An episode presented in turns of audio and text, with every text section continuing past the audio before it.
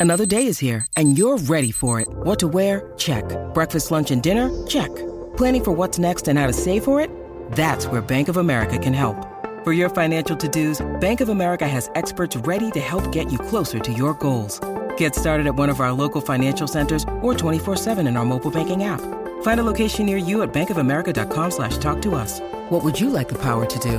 Mobile banking requires downloading the app and is only available for select devices. Message and data rates may apply. Bank of America and a member FDIC.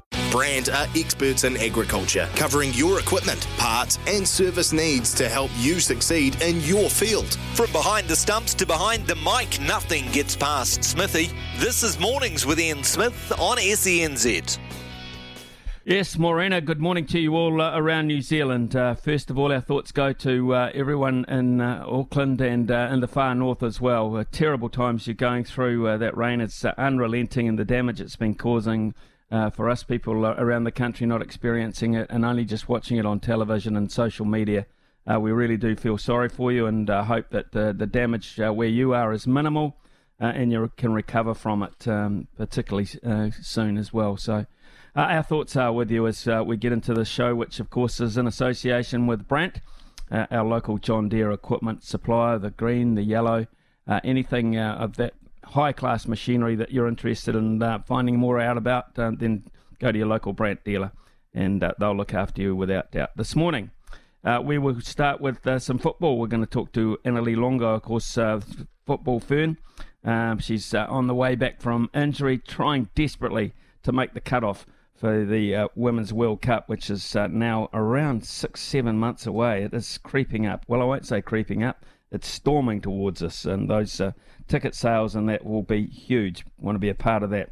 Uh, after 9:30 this morning, we'll talk to Steve Davis, world-renowned auctioneer of horseflesh in particular. He travels the world uh, plying his trade, but uh, he's at home at the moment in his own backyard doing what he does best at Karaka. We'll hear from Steve on the wash up now that book one is complete.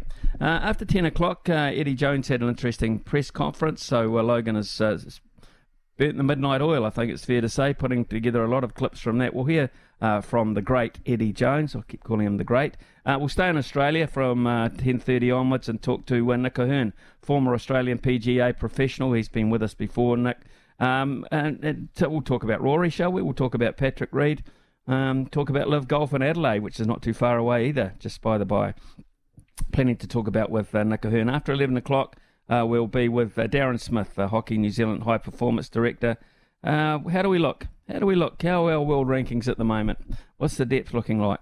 Uh, we'll run uh, I think we'll run a rule over that uh, from Darren Smith and just uh, see how that is progressing. Uh, a sports desk around about 11.20, a stump Smithy at 11.30, uh, of course, and that's for 100 bucks today, 100 smackaroonies. And Andy Thompson at 11.45 uh, because it's Wednesday, and that means it's Rural Roundup Day as well.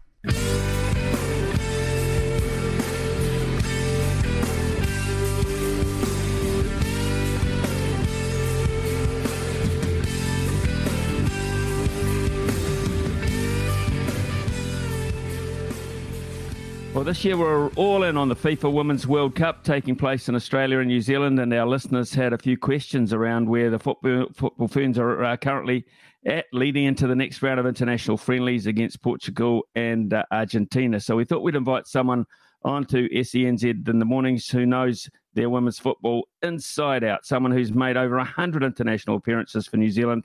And with us now is uh, Football Ferns midfielder Annalie Longo. Good morning, Annalie. Thanks for your time. No problem. Thanks for having me. Hey, look, uh, it's it's six months away. I mean, you can almost reach out and touch it. Can you believe it? I can't believe it. To be fair, um, I think we've been speaking about it for a while now. You know, since the draw and um, obviously since the announcement, it's been a, a, little bit of a buzz. And I think now we're in 2023. Obviously, had the home games not so long ago. It's all, all starting to come a bit real. Well, that first game is against Norway on uh, July the 20th at Eden Park. We know there's going to be a massive crowd there. And I would imagine, Annalie, you would love to be running out and standing there for the national anthem. How about uh, your injury process? Where are we with that? Uh, it's um, it's going well so far. We're, we're tracking on track, so uh, that's always a good thing. It's been a journey. Um, but these things, they do take time. Um, it's going to be, you know, it'll be a, a, fine line, but I'm hoping to um, get back into training around that May June kind of area, and then yeah, see if I've, I've given myself a chance to, to be up for selection. So I'm doing everything I can, and, and fingers crossed uh, I'll be able to join the team in July. Well, World Cups are all about experience, and of course, um, yours would be invaluable, uh, especially on the back of the news that after 82 appearances for New Zealand, Anna Green has decided to call time on an international career. Uh, one, was that a surprise to you, and what kind of impact does that have on the squad? Yeah, I think that's. Um, I think it is huge, and I think it makes me feel old. um, I think in the, the last week we've obviously had Rosie White, Anna Green, and Abby Erceg uh, move away from international football, and those are three girls that I grew up playing uh, alongside, and they've played you know many caps uh, alongside them. So um, I think it, it is tough. It's tough as a team because uh, experience is needed at big tournaments, um, uh, especially when it's at home and there's that extra pressure. So it is a big loss um, losing the, the, quality of those three players. Um, in saying that, I mean, oh, I guess we just have to thank them for their, their contribution. I think, you know, they obviously all created an outstanding legacy and, um, you know, we want to keep pushing forward and, um, yeah, just appreciate what they did on the pitch. And um, I'm sure, no doubt, they'll be involved in women's football some way. Although it not be on the pitch, uh, I'm sure they'll be in the in the background supporting um, the group yes. moving forward. It is quite sad, actually. Some very big names that uh, we won't have at our disposal that we're so used to having around. So uh, it's important that, that the name uh, Longo appears on the team sheet. Uh, I'm, I am, uh, am certain about that. Now, listen, uh, we've had time to suggest, to digest those performance against uh, the USA side. Um, what do you think uh, the squad got out of that?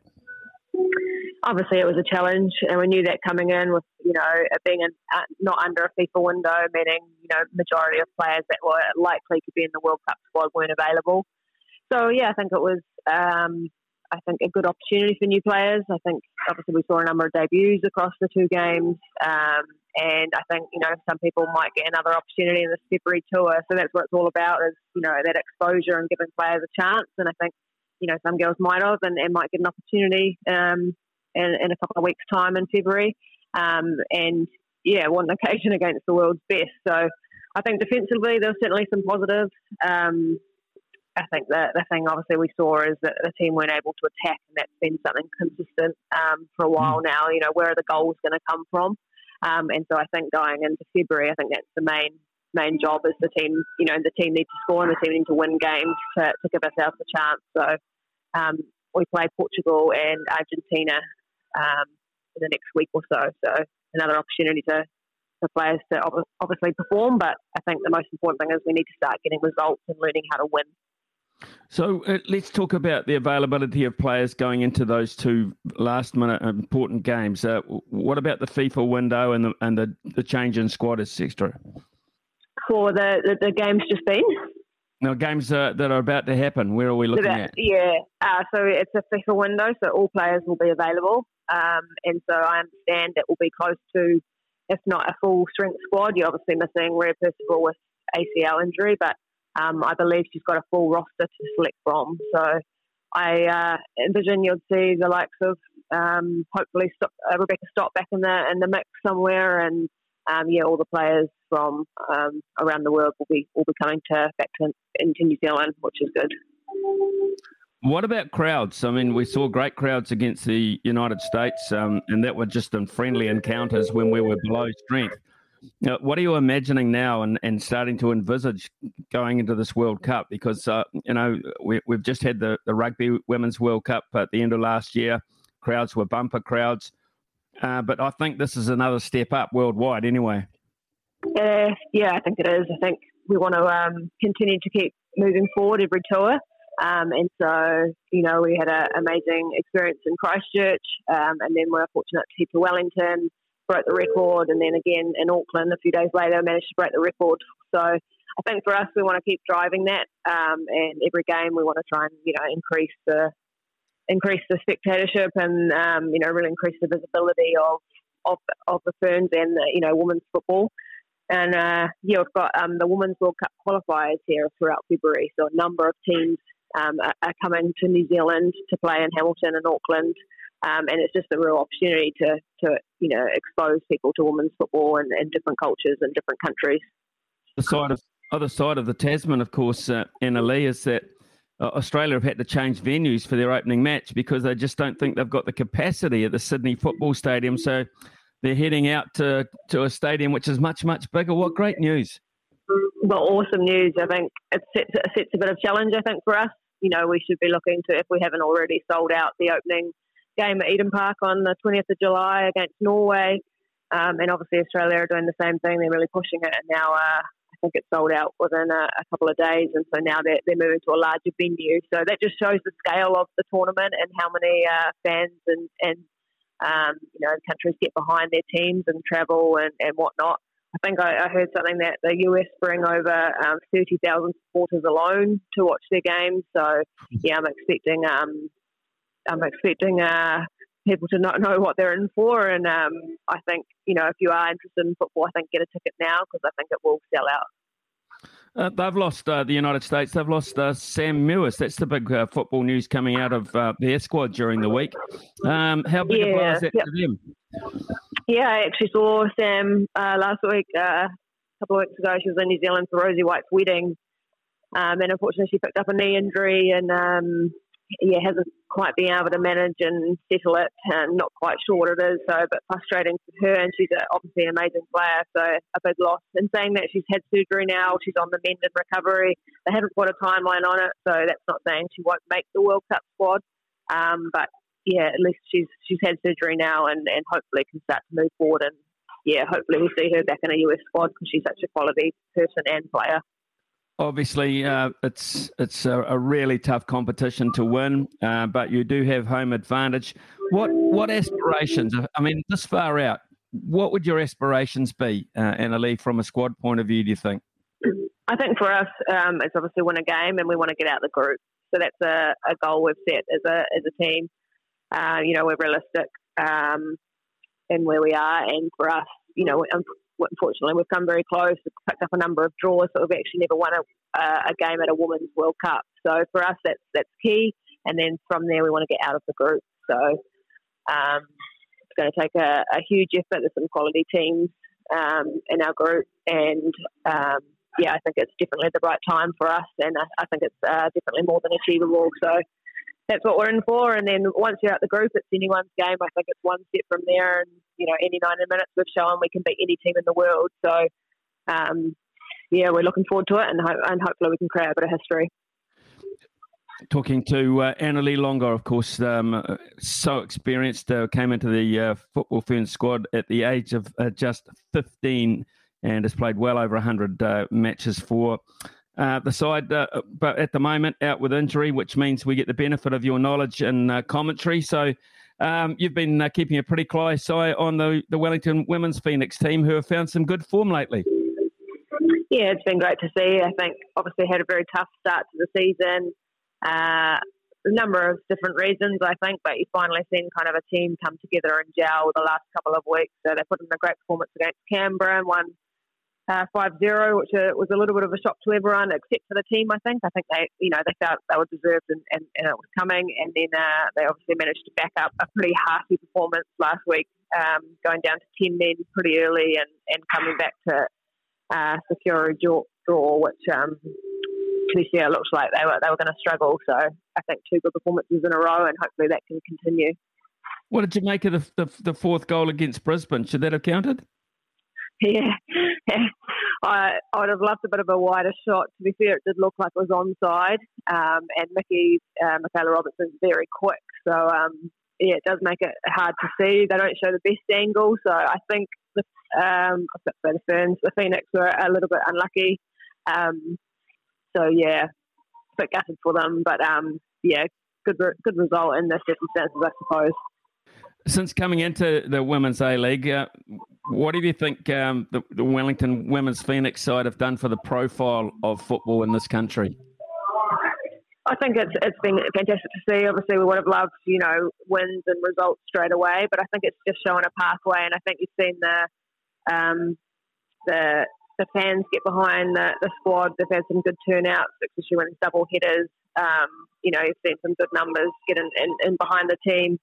Um, so I think it, it's going to continue to grow, and I think now you know uh, someone like Millie Clegg, you know, come through club football, gone through the national league, and now getting her opportunity in professional football and, you know, putting her hand up, possibly a Ferns call up and all those things. So it really has provided the pathway. You know, if we didn't have that, then, you know, would we know too much about Millie Clegg and um, players like that coming through? No, probably not. They wouldn't have the exposure. So, yeah, I think it's been a great step for, for New Zealand football and, and, and the pathway of players coming through. In terms of uh, the other leagues around the world, and in particular also NCAA footballer, is are we uh, still sending a, a lot of uh, young women footballers over there? And, and you know how the is it's a pathway good for them? Do, how do they match up against the local ladies? Yeah, I think it's a very uh, a very good pathway that you know something that New Zealand can offer. So um, you just have to be um, logical with what school and your I guess what you want to get out of the experience when going over to the US. Um, and uh, I'm actually heading over in the next few weeks with the New Zealand secondary schools team um, to play in a tournament in Dallas um, to, to get that exposure and, and, play against different teams and then to have scouts and opposition watch from universities. Um, so, yeah, I'm looking forward to that. Um, and it certainly is a pathway. Um, it's just finding the best fit for the player. Um, and if that's, you know, heading over to America or trying to pick up a scholarship, uh, professional scholarship earlier than that, um, yeah, there is just so many opportunities now for female players coming through. My, hasn't the landscape changed since uh, you were a 15 year old making your debut?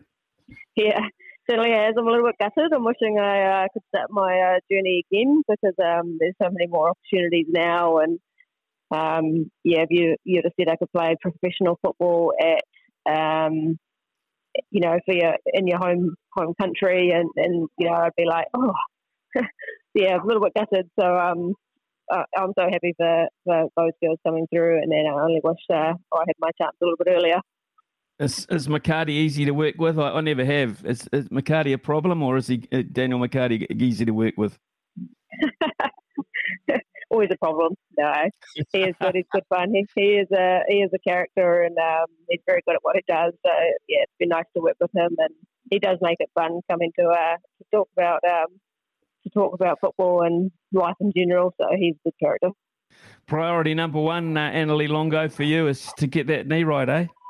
It is uh, the the priority, and um, if you're keen on football, come on down uh, in a few weeks' time. We're in uh, Hamilton and, and Auckland, and, and see the Ferns, and and hopefully I'll be back out there as soon as I can. Good on you. It's been great chatting to you. It's great that you've got that positive thought and. Uh, if that's anything to count for, we will see you running out against Norway on July 20th, and that will be fantastic. Uh, thanks so much for your time this morning. It's been invaluable. I've loved chatting to you. All the best. Awesome. Thank you very much. Yeah, 925 here on SENZ, and uh, yeah, interesting uh, hearing from uh, Annalie Longo there that her uh, fitness is uh, still hopeful, um, but yeah, a win, a win for the football ferns at the Football World Cup, first game against Norway uh, will be a tough one. Norway have actually been previous winners of the Football World Cup, along with the, the United States of America four times, uh, Germany twice. Uh, so uh, Norway will be anything but a tough.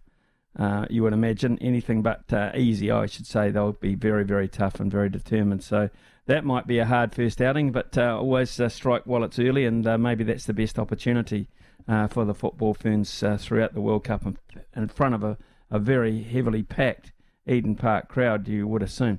Uh, Logan, I, I, just wonder if, if when uh, Campbell Johnstone um, made his announcement to uh, the world a couple of nights ago, did you realise it would uh, go global? I mean, he seems surprised by the whole thing. I'm not there really that surprised because um, you put All Black tag next to anything in sport and you get a massive drawing audience. So I'm not quite surprised that it, it went as big as it has.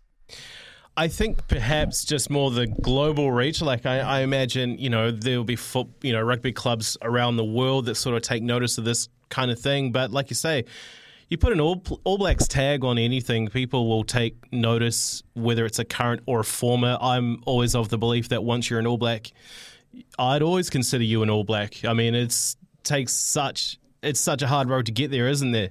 Um, uh, yeah, I'm not really surprised either, to be fair, because to me it, it is such a monumental uh, moment monumental moment, sorry, I should say, uh, in the sport in terms of, you know, trying to stamp out homophobia in, in, rugby. I know, you know, we sort of talked about this a bit yesterday, Smithy, how in women's sports it seems to be a, a bit more. You know, it's celebrated, it's more welcoming, and I, I think men's sport is trying to do their part to get there as well. So I think when you have someone like Campbell come out, people will gravitate towards that. Be interesting to see if uh, he prompts uh, any more response or any anyone else feels uh, now comfortable enough that uh, he's made that uh, decision himself. Whether anything else will follow on from that in terms of uh, other high-profile rugby players from um, maybe it's not New Zealand, for around the world, because it's, it's hard to imagine that there aren't quite a few around the world who are living with the pain that Campbell Johnstone was living with all that time. So good on him. Uh, good luck to him too. Um, and uh, I, I, guess he would feel absolutely fantastic. Would have been doubtful about doing it, mm. uh, but I would imagine he'd feel quite um, pleased that he has uh, a uh, load off his shoulders, but also the response, a positive response that he's got uh, from around the world. Mm, very interesting indeed. football. Newcastle leads Southampton 2 0 at the moment after just 27 minutes, and that means they've got a 3 0 lead in aggregate. That's in the Carabao Cup. Um, and we mentioned uh, yesterday that there was an FA Cup uh, replay going on this morning. It's between uh, Birmingham and Blackburn, and after 42 minutes, uh, still locked up. It's uh, nil all between Birmingham and Blackburn. Right, uh, we're going to go to the news, and, and when we come back, we're going to talk to um, a man who was clearly the best in his field around the world, and that's Steve Davis, auctioneer extraordinaire, about Book One at the Karaka sales. 9.31 here on SENZ, and it's in a very important time in the uh, thoroughbred breeding uh, world, particularly down here in New Zealand, as uh, we've been um, making note of on this uh, show for the last uh, two days anyway. Uh, and we're going to go to the finest auctioneer in the world, bar none. Um, without doubt, if you've seen this man in action on channel 263 on Sky over the last three days plying his trade, uh, you'll understand why he's simply brilliant at, at, what he does. He is a wordsmith extraordinaire, but in the meantime, uh, he does a terrific job in turning over some of the best horse flesh that uh, we can produce to various people around the world. Uh, it's a big welcome into the show this morning to uh, the legendary, for me anyway, Steve Davis. G'day, Steve. How are you? Uh, mate, you're a star for me too. On behalf of everybody, the work you've done, I, I see you directing yourself, redirecting. So, congratulations to you. Actually, I'm just looking at a horse lot 764 that I'm selling today. Uh, and if you want to get someone to buy it for you, be doing yourself a favour. A lovely horse. So, Good on you, Steve. Looking the part uh, Always, well, you're always working, and that's the thing, and that, that's one of the things I want to talk to you about. Um, over the last three days, of course, uh, we've had book one, which is supposedly the elite book uh, at Karaka. It's the one with the big numbers attached to it. As such, um, you've been um, monitoring the whole thing. Uh, these days, the world has changed because it's so much more digital than it used to be. It used to be a handwritten exercise, but you've been able to keep up with it uh, sale by sale. What's your general feel been, Steve, over the three days, book one?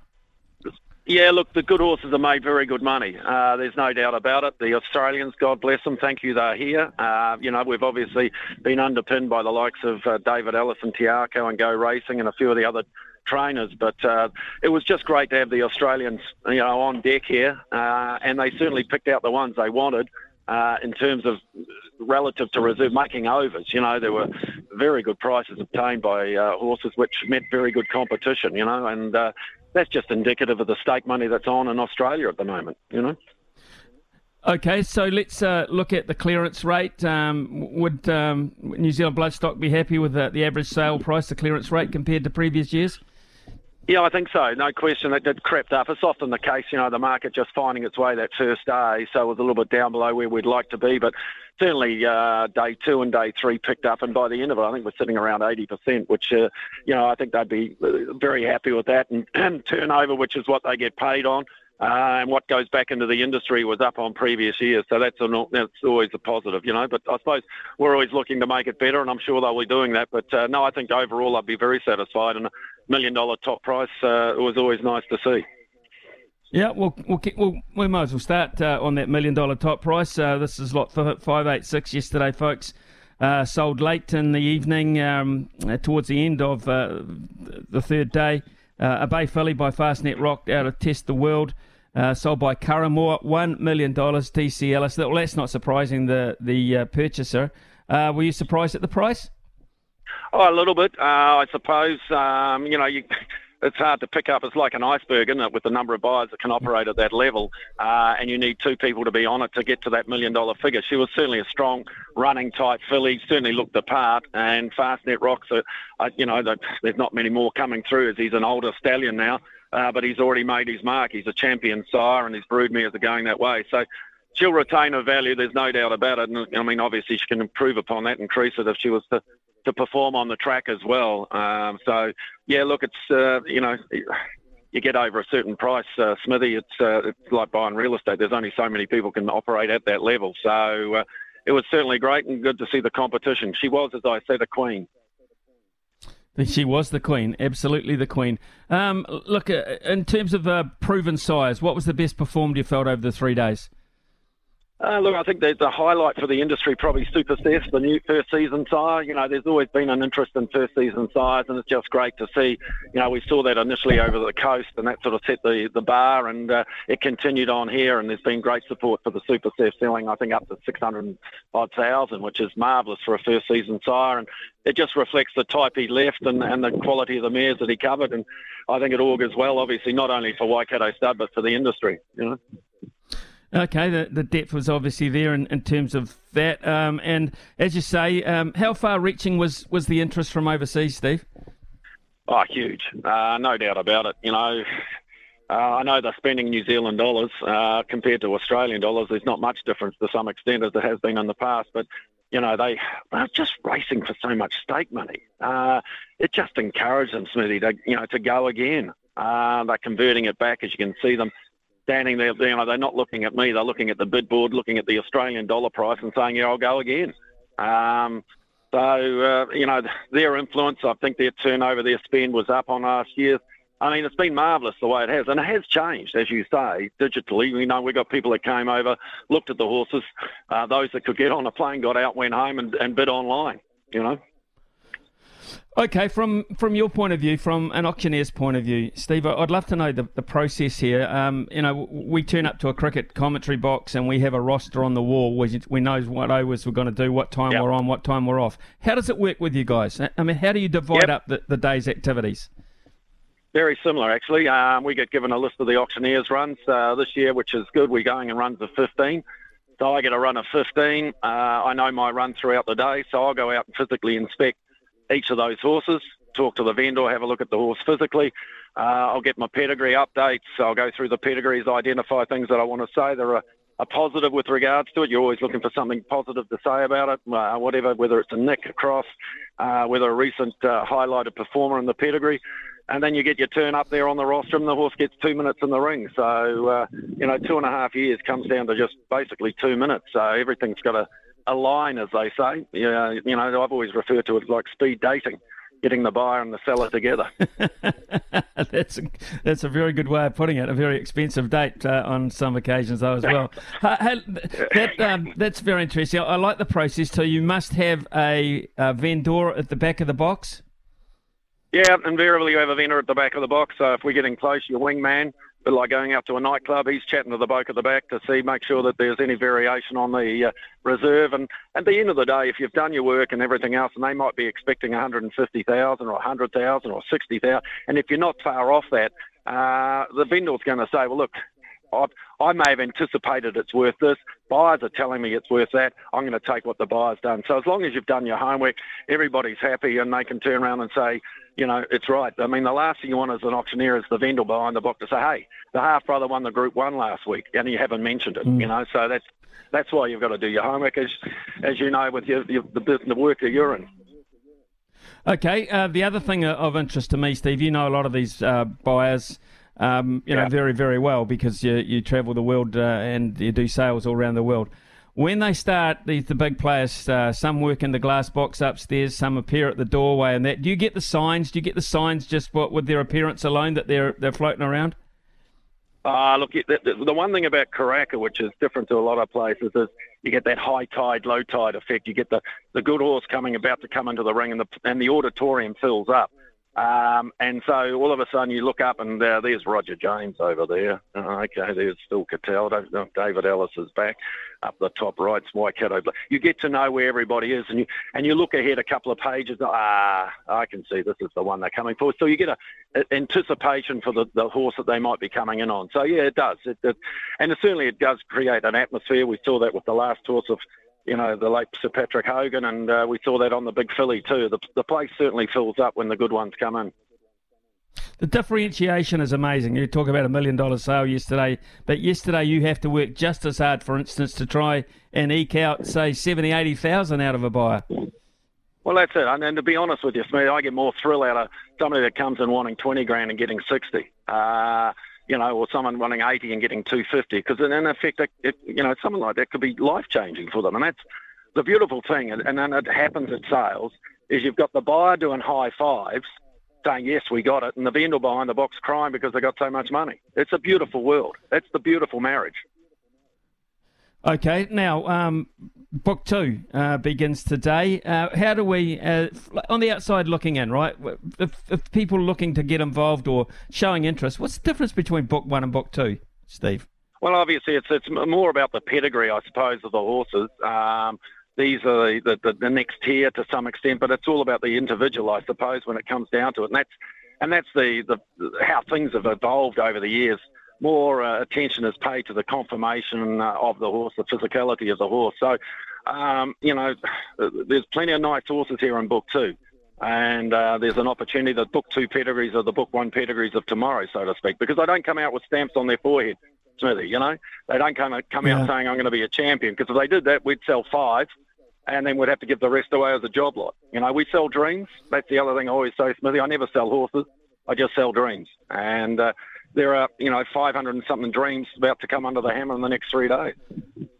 One of the most, um, I think, poignant parts about this uh, particular sale was uh, right from the outset, uh, where you now are doing your work um, in the Sir Patrick Hogan Auditorium. That must have been moving for someone with a history in the industry like yourself and, and knowing those people so well.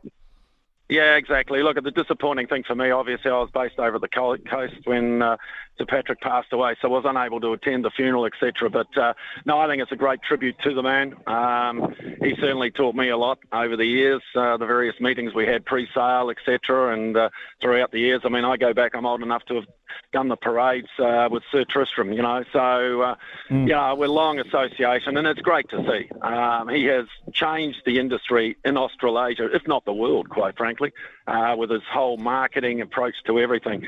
Uh, he was uh, he was a leader, and it would be interesting now.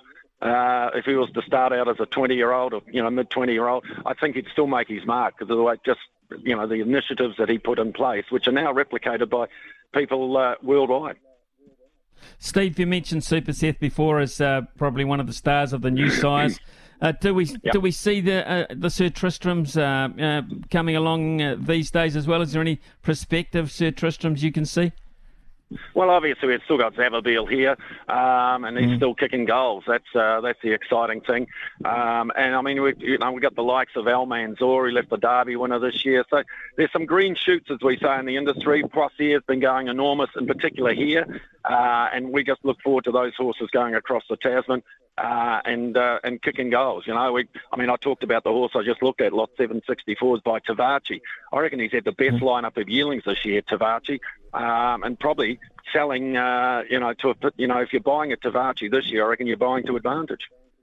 Steve, um, anything uh, perhaps on day one of book two that we should uh, uh, look forward to in terms of a star? look, I wouldn't say. I mean, I, I've looked through. I've still got about four or five to look at uh, for my first. I wouldn't say there's anything I've seen identify as a particular star, uh, but there's some nice horses, uh, very nice horses, and I'll be, you know, it'll be interesting to see the competition on the top end, just how far they'll go. Do the, do the Aussies uh, and the overseas players they hang around for book two, or is it m- much more a domestic market? Well, it'll be a lot more domestic, but they can't get out, can they, on the airplanes? that's beautiful. Oh, um, that was, that's a good. stuck that here was with a the good weather. yeah, Oh, yeah, yeah. oh. Thanks, Huey. Uh, look, look, I don't. Uh, I look. Certainly, there are Australians here uh, and staying on, but uh, this is really the playing field for uh, the uh, the New Zealanders to step in. You'll see the New Zealanders that are going to be buying yearlings to take back for the two-year-old sale. So uh, we'll see the colts that uh, they'll identify and some of the fillies to bring back for the November two-year-old sale. They'll be active. Uh, the New Zealand trainers uh, will be active, and obviously the Australians that have identified good types. So hopefully there's a depth of market, and uh, we'll continue on. You know. The one thing Steve an entrepreneur Davis- I like doing smithing is selling. Yep. Yep, selling, selling, selling, Steve, and you're very, very good at it. In fact, you're the best, as far as I'm concerned. Uh, I love watching it. It's yeah. not just informing. No, it's it's, it's entertaining. I, I like the, the spin that you put on it, uh, the banter you have with your prospective buyers, the competition you engender between them. Um, I think there's so much important uh, part, and, and it is a theatre. It is a theatre when you look at it. Yeah, it is. Yeah, no, no question of it. And uh, yeah, look, I, I do it just to keep people in the auditorium. Uh, you want to keep a crowd there, keep, you know. And as I say, if you're going to spend a hundred thousand, you might as well enjoy doing it. Well, let's hope so, anyway. Yeah. Yeah, that's. I think that's the underlying factor. Steve Davis, always a pleasure talking to you. Uh, continue on your fine work over the next uh, two or three days. Uh, all the very best, and thanks for your time. I know you're very busy. Cheers, Smithy. Thanks, mate. Good luck. Yeah, cheers. Uh, Steve Davis, uh, there, of course, uh, auctioneer. Um, uh, he's a freelance auctioneer, basically, but uh, here at home, he's working on behalf of New Zealand Bloodstock, of course, and uh, he's a powerful man. That uh, Sir Peter Vela, isn't he? When you can turn around and say, um, "I've got to keep my buyers, my overseas buyers here. We better close a couple of airports." Ah, man, if you're that powerful. Uh, it's 9:45 here on SENZ. Uh, we'll be back shortly.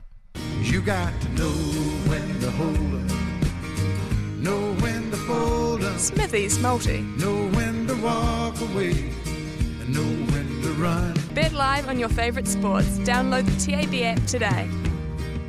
Well, we're still alive in yesterday's multi because we have got Newcastle to beat Southampton in the uh, Carabao Cup, um, which is uh, at $1.36. That was on the top of uh, the Sacramento Kings and the Washington Wizards both winning yesterday. So we stand to make 350 if uh, Newcastle can hold on and uh, to that 2-1 lead or at least increase it. Uh, today, though, we're going to stick with uh, the double basketball football theme. And we'll go with the Clippers to beat the Chicago Bulls at $1.63 later this afternoon. Also, uh, quite late this afternoon, uh, the Denver Nuggets uh, taking on the, the New Orleans Pelicans. Uh, they're the favourites at $1.38. The Nuggets will have them. Tomorrow morning, French football. Reims to beat Lorient. Reims to beat Lorient at $1.83. Uh, and that will net us $4.11 in terms of today's multi. So all eyes on Newcastle. Uh, we've also, uh, in terms of uh, the next hour, of course, don't worry, forget we're talking or hearing from Eddie Jones uh, for the first 15 minutes or so. That'll be interesting. Um, he had a press conference, and it's all talk. We heard that little plug there saying he's the media's dream boy because uh, he creates so much copy with some of the things that uh, he has said, including we're coming for the All Blacks. I'm here, sure the, you can hear the rumbling around the country, the nervous All Blacks. The Wallabies are coming. Just because you're in charge, Eddie, doesn't mean to say uh, you're going to win overnight. I promise you that. Uh, so we'll uh, hear from Eddie. Uh, Nick O'Hern at uh, around about 10.30 will stay on the Australian theme. Nick, of course, a very accomplished former Australian golf professional. Talk to Nick about the McIlroy-Reed feud, if you can call it that, um, and what it's meant to Rory McIlroy's golf as being the, the lead spokesman, really, I suppose, for establishment um, over the top of uh, Greg Norman. Where does Greg Norman sit now? It's been quiet lately, actually, apart from the fact that they've announced the full schedule, including a tournament in Adelaide, uh, which is in April. So we'll talk to uh, Nick O'Hern about that. Uh, later in the show, we'll talk to Darren Smith, the Hockey New Zealand High Performance Director, uh, as well. Uh, Darren, of course, is uh, casting his eye over where we're at at the moment. Our rankings are slipping. I think it's fair to say in both men's and women's hockey. What are we looking to do to re- redress the situation there? Plenty to come throughout the morning here on SENZ. Yeah, talk this morning, uh, remember, with uh, Annalie, Long, Annalie Longo about uh, the Women's uh, Football World Cup, which is coming up. And uh, I've just uh, running my finger across stuff headlines and things coming up throughout the morning, and as you do to try and be current. Saudi Arabia's National Tourism Board is reportedly set to be announced as a sponsor of the 2023 FIFA Women's World Cup, a move that has been criticised by Amnesty International UK. The Athletic first reported that Visit Saudi would soon be unveiled as a sponsor of the tournament to be hosted here in New Zealand and Australia in July and August, not that far away. Uh, FIFA has invited brands outside its long term stable of partners such as Adidas and Coca Cola to sponsor the Women's World Cup as it seeks to capitalise on the growth of the tournament, which will feature 32 teams, of course, for the first time. Uh, I think the whole world knows that uh, the Saudis have a poor record with regard to human rights, been widely criticised for using the hosting and sponsoring of sports events and teams to try and enhance its reputation. Uh, those efforts include, of course, the backing of uh, LIV Golf, a majority ownership of uh, Newcastle United, who are in action at the moment, uh, and attempts to minimise uh, and distract from wrongdoing through the engagement in sport. Women are actually only allowed to attend football matches in Saudi Arabia for the first time less than five years ago. Get that. And the country only fielded a national women's football team for the first time in 2022. Interesting. Keep an eye on that one. Well, okay, so the devil you know, um, and that is Eddie Jones, the devil we know. Of course, uh, he's going now into his second stint as uh, the Wallaby coach, and he's hit the ground running. Apparently, he got all sorts of attention and accolades when he turned up to the Sydney Sevens at the weekend with photos with uh, children that had never even heard of him. Uh, so uh, he's obviously cutting right through uh, everything that Dave Rennie did and said, Look, goodbye, Dave. I am here. I am your saviour. Look out, the All Blacks. So this is uh, an interesting uh, scenario here. Uh, you can call in if you like, or you can text in on double eight double three. Phone phone number is 0800 150 811. But for the next uh, quarter of an hour, we thought we might just focus in on a press conference uh, which Eddie Jones was uh, the central figure in. And tell us um, what you think of the reaction to some of the things. Logan, you put this together. Um, what are we going to begin with? What, what what do you think? I mean, he's a man of many words and many promises. So, what do you think? He definitely is a man of many words. This press conference went for about 40, 45 minutes uh, yesterday. So, as you said, I was burning the midnight oil and listening back to a lot of this. Uh, first up, I mean, the massive task ahead. How does the Wallabies, how does Eddie Jones win back Australia? I guess winning helps, but how do you win back fan support, fan loyalty, really re energise what, what lies beneath? Yeah, well, I think you know Australian rugby's gone through tough periods before. This is not unusual. You know, if you if you just look back at when the Ellas came through, you know, in '77 they played for Matraville High. '77 they played for the Australian Schoolboys. Went and won everything in the UK, and that set off. Uh, uh, uh, a movement in Australian rugby, you know, and at that time, there was some time during that time Australia got beaten by Tonga at the cricket ground. And then the Ellas came through and they changed the way the game was played.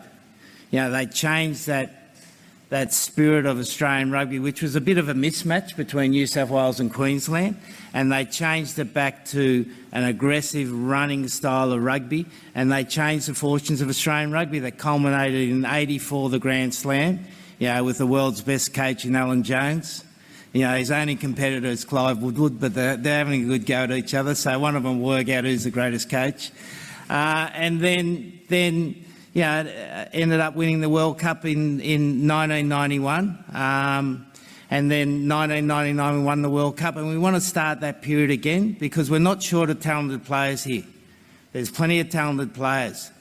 But talent doesn't win World Cups. What wins World Cups and wins the hearts of people are teams that play with that same spirit the Ellas had about being aggressive, playing with a certain panache.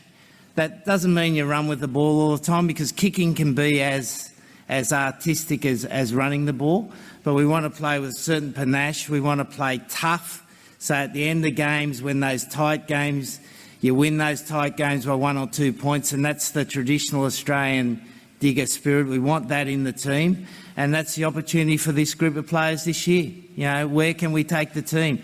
And if we play like that, people will want to watch rugby again. You know, Mark was saying he doesn't want to come and watch us play until we play well. So we need Mark to be at the ground, so we better play well. Um, and that's that's good to hear. We want we want that pressure on ourselves. We want to perform, and that's the opportunity for this group of players coming forward. And you know, I'm only a small part of it.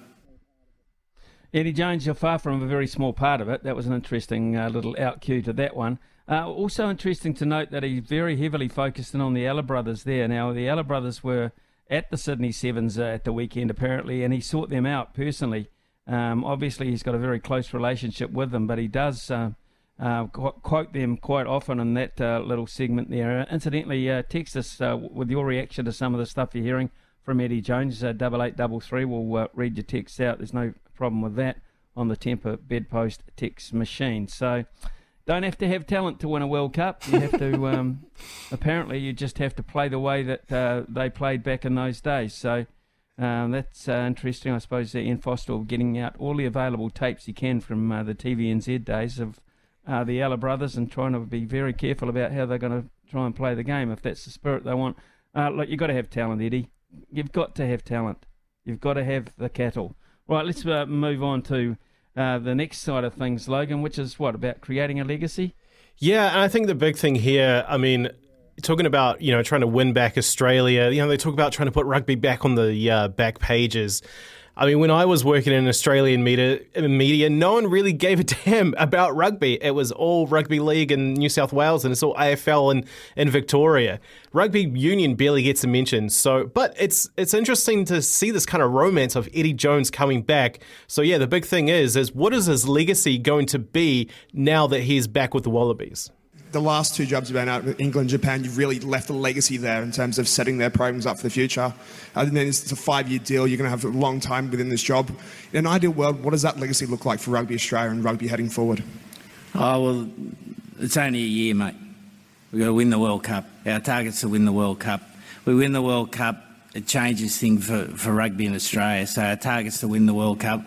Then we'll worry about what happens after. And to win the World Cup, yeah, we're going to take this talented group of players are going to have to work together uh, to make a team that has a competitive edge over the rest of the world. And if you look at World Rugby at the moment, there's six teams not separated by by a, a cigarette paper.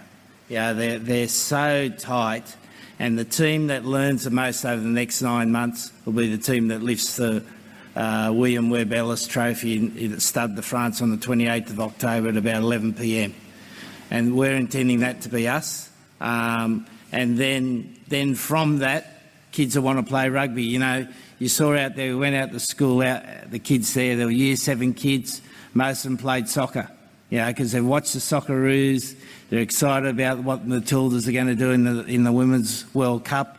Uh, and there was a small number of rugby. When we were at school here, when Gary and Mark and Glenn and Storsey were here, you know, it would have been the opposite. They were all rugby kids and a little bit, few kids that play play soccer. So we we need to create role models and we need to create heroes for the young kids.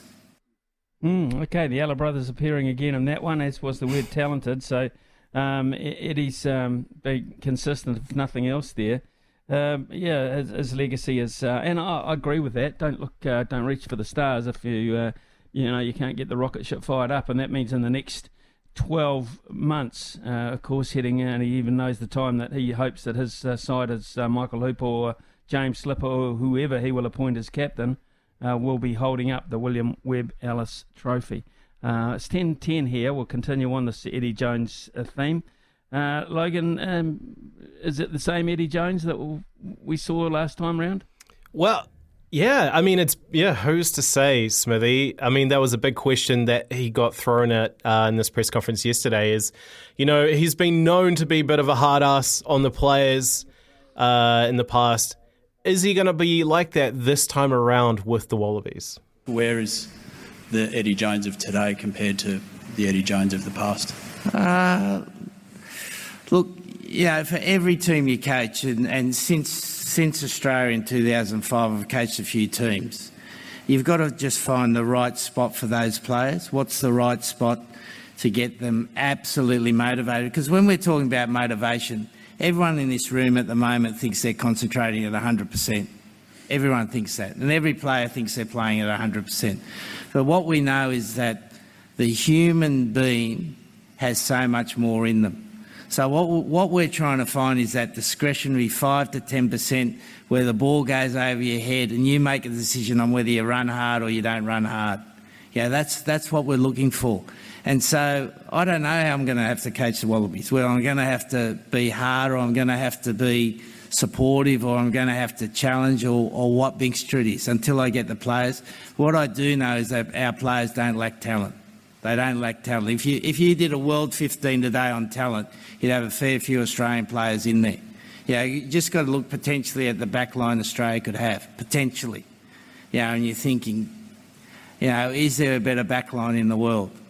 Now, but that does again, you know, as I said, that doesn't win your test matches. What wins your test matches is that whether you're going to run hard to do that inside clean, whether you're going to go back over your head, whether you're going to chase that kick. And so I need to find the right balance there. And it's not just the head coach, it's the assistant coaches. Because when you think of modern rugby now, and you think of how much work's done to prepare a team, the vast majority of the work is done by the assistant coaches. Now, I've got a role to play, so we've got to find the right level of coaching for those players so they want to give a bit more. They want to give a bit more. Then when they get, give a bit more, they want to give a bit more again. You know, it's that old thing, you know, Rogers Bannister breaks a four-minute mile.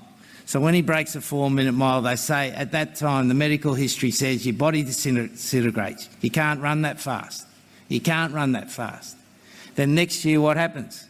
Six or seven people run the four minute mile. The Kenyan breaks the two, two hour marathon. Next day, the women marathon runner breaks the world record. So our players don't know how good they can be, and I've got I've got a role in, in trying to prod them, sometimes cajoling them, sometimes loving them, uh, whatever word you want to use to get a bit more out of them. See where we can take them, mate. take CFA, you can take them, mate. Uh, got, you got, I, I, have got so much more interest now in Australian rugby. I've got to say, and I'm, I'm not saying I was disinterested when Dave Rennie came on because Dave Rennie's such a good bugger um, you, you, almost felt like uh, if they beat us, well, so be it. Um, let's move on. But uh, I feel entirely different now uh, with this with this rooster in charge. Um, and speaking on that subject, uh, of course, as well, he was uh, quizzed on the Bledisloe Cup importance too. Where does the Bledisloe Cup rank? It's been what, 22 years or so, um, 21 years. Uh, is that priority number one because Australians often compare themselves to those across the ditch. Yeah, no, I think it's pretty important. It just uh, when I was joking there with Googie, it reminded me of because uh, we're playing Dunedin, aren't we? Uh, when we won it, or we retained it, I think we won it. I can't remember. Won it? We won it 2021 in Dunedin. Uh, and Googie was part of that, and the party we had afterwards was fantastic. And Steve Larkham, who's one of our Super Rugby uh, coaches now, was brilliant on that day.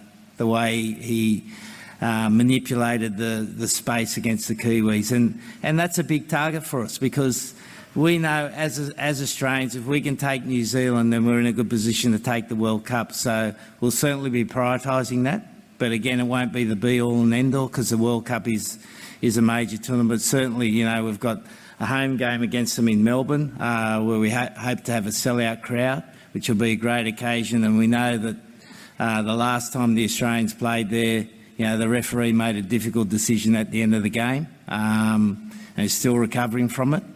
Um, and Australia went close, and it's a game. It's a it's a ground, Melbourne cricket ground, where Australia traditionally play well. Um, so that you know we we can get the lead in the series, then then go to Dunedin you know, what a fam- fabulous place to win back the Bledisloe Cup. So that's the picture in the head, mate.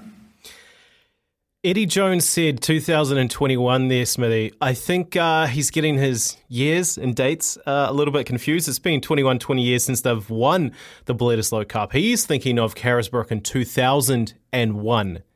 It's been a while, Smithy. Okay.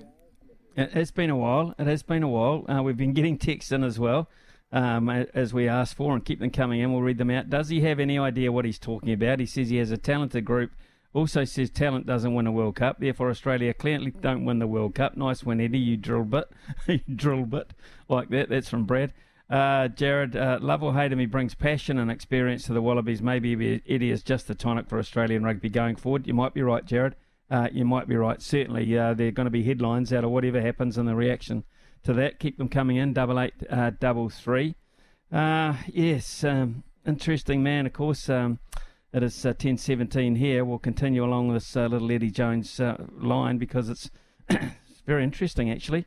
Um, and, and I guess um, he's been coaching against the Wallabies too, Logan, which is interesting.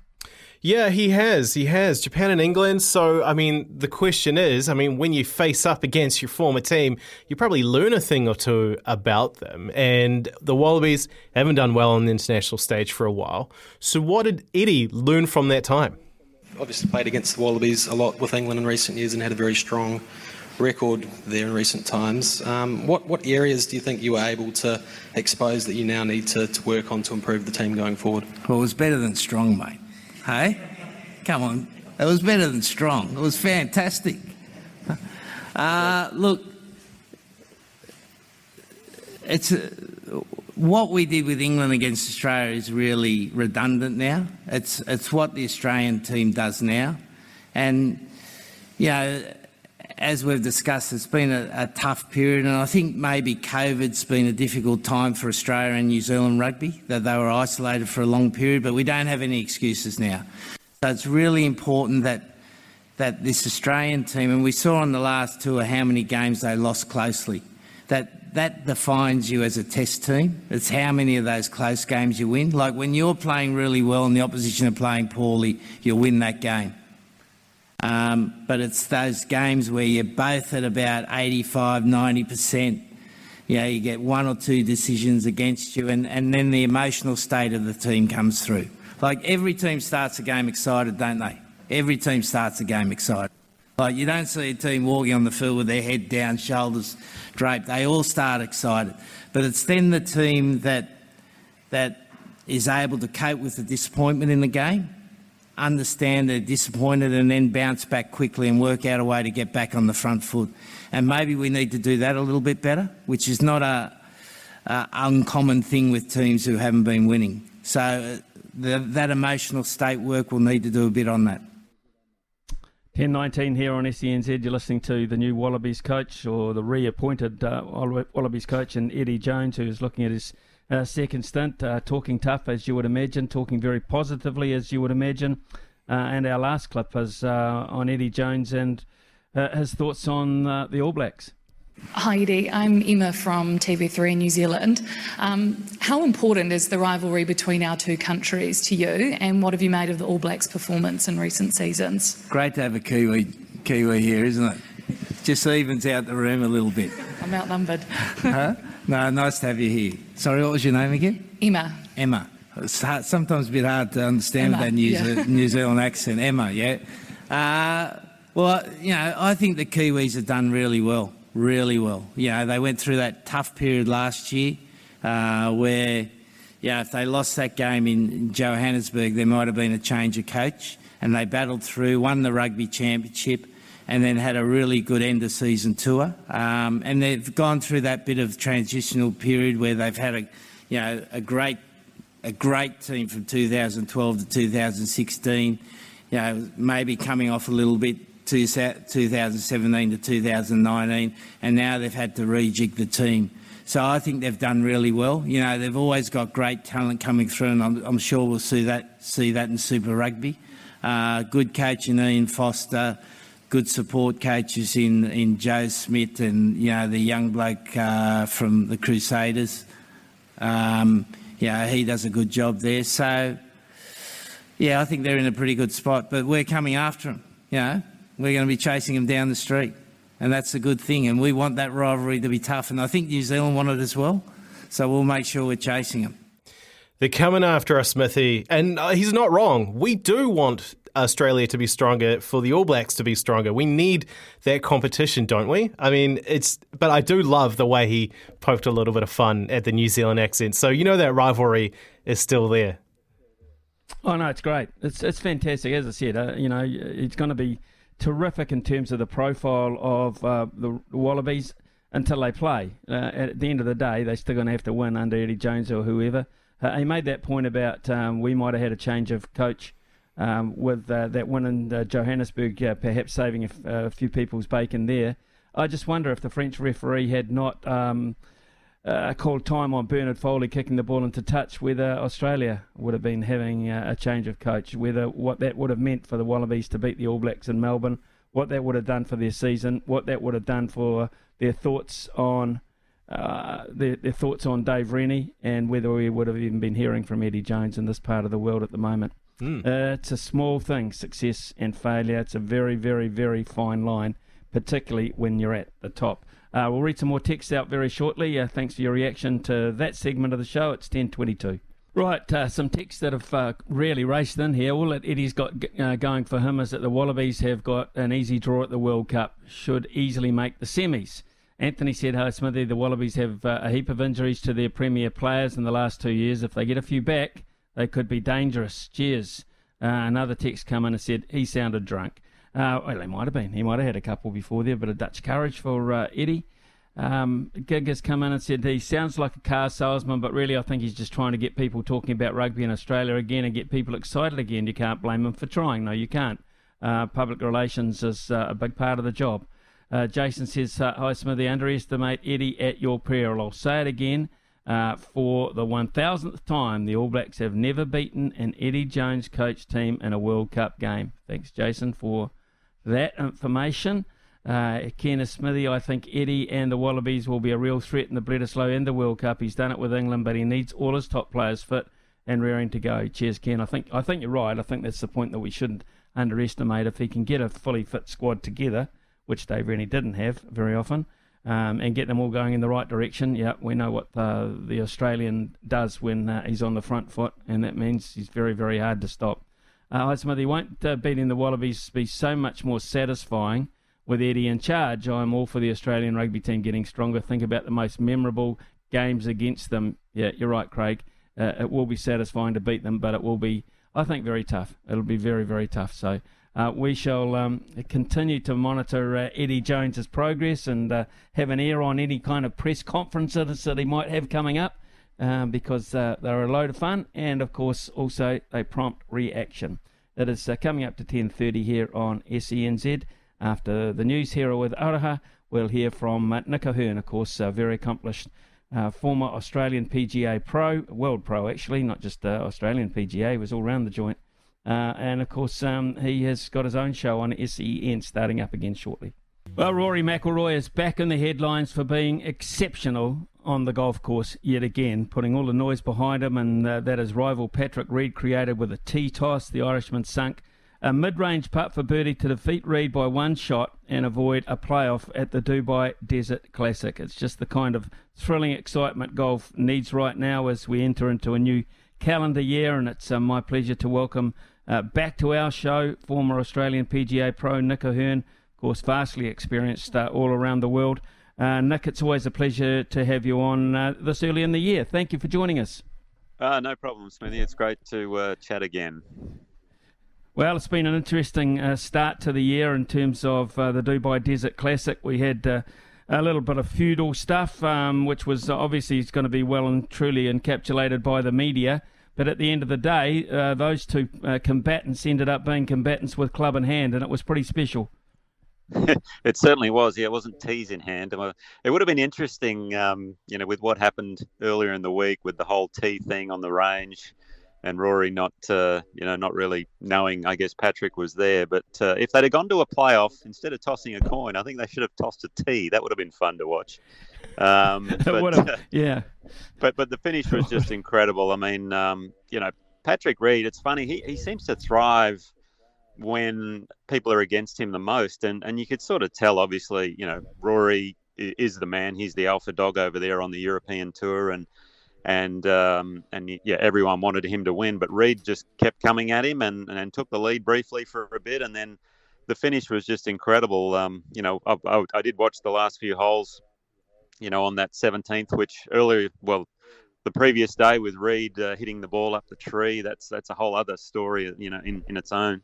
But uh, the way Rory finished the event of holding that putt on the last, getting up and down with wedge, and I was thankful he didn't go for the green in two because that, that lie he had in the rough had water written all over it, and he would have basically just handed the tournament to Reed. So it was uh, it was a gutsy decision, and for him to get up and down and, and hold that putt when it mattered the most, I think he's going to carry that forward, and it's going to be a massive year for him. Which uh, tends to suggest that you know, even with the distraction of what's going on off the field, off the off the off the practice range, off off the actual course itself, um, it, it tends to suggest he's still got his ducks in a row mentally when it comes to the crunch, which is a great sign. Yeah, exactly. He, you know, it, it's one of those scenarios where he, he has some history with Reed. You know, in the Ryder Cup, they had a, an epic match uh, a few years back where Reed got the better of him. Um, and in those situations, I think because it is LIV golf, you know, he's he's that representative for them. And you see, there was a few players up there. I think Poulter was up there, Richard Bland as well. So they, you know, if if if a LIV player won that golf tournament, they all would have been, you know, just uh, shouting from the rooftops, obviously. So it almost felt for Rory as though he was he had to carry the mantle of the PGA Tour, the European Tour, and all the other tours that are trying to fend LIV golf off, I guess you could say. And and for him to come through in the clutch like that just just showed his mettle and his steel. And um, I'm hoping he can carry it through to the majors because it would be fun to watch him win another major or two. Oh, look, he, has got to be. Um, he'll be the bookies' favourites. You know that going into the first of them. Uh, without any doubt at all. Hey, Nick, uh, also a great start to the year on the traditional tour for uh, for Jon Rahm. Brilliant start. Yeah, he he's been incredible. He won. Uh, he had one stage, well, up until um, last week at Torrey Pines, uh, you know, he was coming second going into the final round. He'd won four of the previous six events he played. And it was almost a case of, well, I guess he's going to win another one. And when he didn't, he kind of fell away. You thought, wow, that was a bit of a surprise. But it just goes to show how hard it is to maintain, you know, that sort of level and that sort of form uh, for a long period of time. But he obviously has over the last uh, several events. But, um, he's uh, he's a force to be reckoned with. He, he wants that number one ranking. He sort of spoke about you know what, what what does he have to do to get that ranking. He's won four of the last six, and he's still not up there. Obviously, uh, Rory's got that that title at the moment, but it was it was a great event at Torrey. Max Homa played some incredible golf, and and there was drama all over the shop with you know the, the, the leader Sam Ryder wearing I guess what you could best describe as tracksuit pants or something like that with joggers. there's uh, there's a lot of stories going on in golf at the moment. It's fascinating. Well, Max Homa is one of them, and of course, when you have defections uh, away to live golf, and we're talking some very, very high-profile players, you need the next um, level to come through. Uh, Max Homa is, uh, I, I, think, is probably even uh, better than that. I mean, his record too is, is starting to be fashioned in a really classy way. Oh, it is. Yeah, that's his uh, sixth PGA Tour win, and I think the fourth in California. So I, I, heard them call him the King of Cali. So, and and he's a great personality off the course. If you get the chance, follow him on Twitter because some of the comments and a lot of the, the things he posts are, are very funny and, and quite uh, you know sarcastic, which is sometimes a little unusual for Americans. But he's one of those mm. uh, persons that has that gene, and um, his golf swing is just absolutely pure, and, and it's kind of one of those one of those uh, swings where you go, well, how does this guy ever play bad? So, um, you know, very quiet, goes about his business on the golf course, but the, the proof is in the pudding, and his his next step is really to uh, is to contend and, and probably win a major. Oh, one of the good things from uh, Patrick Reed's point of view has been one of the uh, talking points and the stumbling blocks for LIV golfers is the accumulation of ranking points. Uh, of course, Rory picking up the bulk of them uh, in Dubai, but for Patrick Reed and for LIV Golf, that has been one of the issues.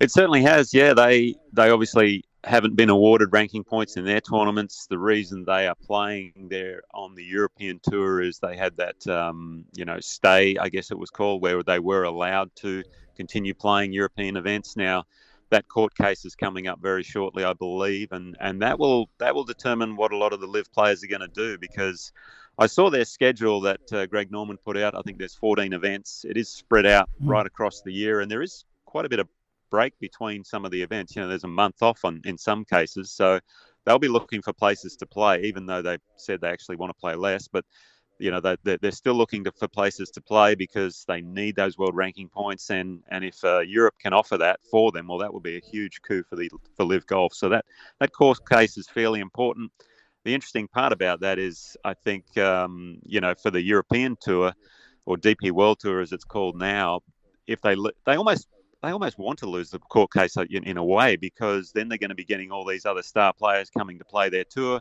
you know the purses will be will be pumped up I'm sure from some uh, from some uh, outside backing, and uh, and it will really help promote their tour. But it's uh, it's a fascinating thing right now, and and if if they don't get the world ranking points, then you'll see a lot of those players playing live that they won't be playing majors anymore. And I mean, um, it's just one of those things that they knew going in, and they've been well compensated for it, obviously. They have been. They made the decision. They know that. Um, I was just thinking to myself, uh, Patrick Reed, I think uh, made around about nine hundred ninety thousand dollars for his second place in Dubai, but it's almost like change pocket stuff for him these days.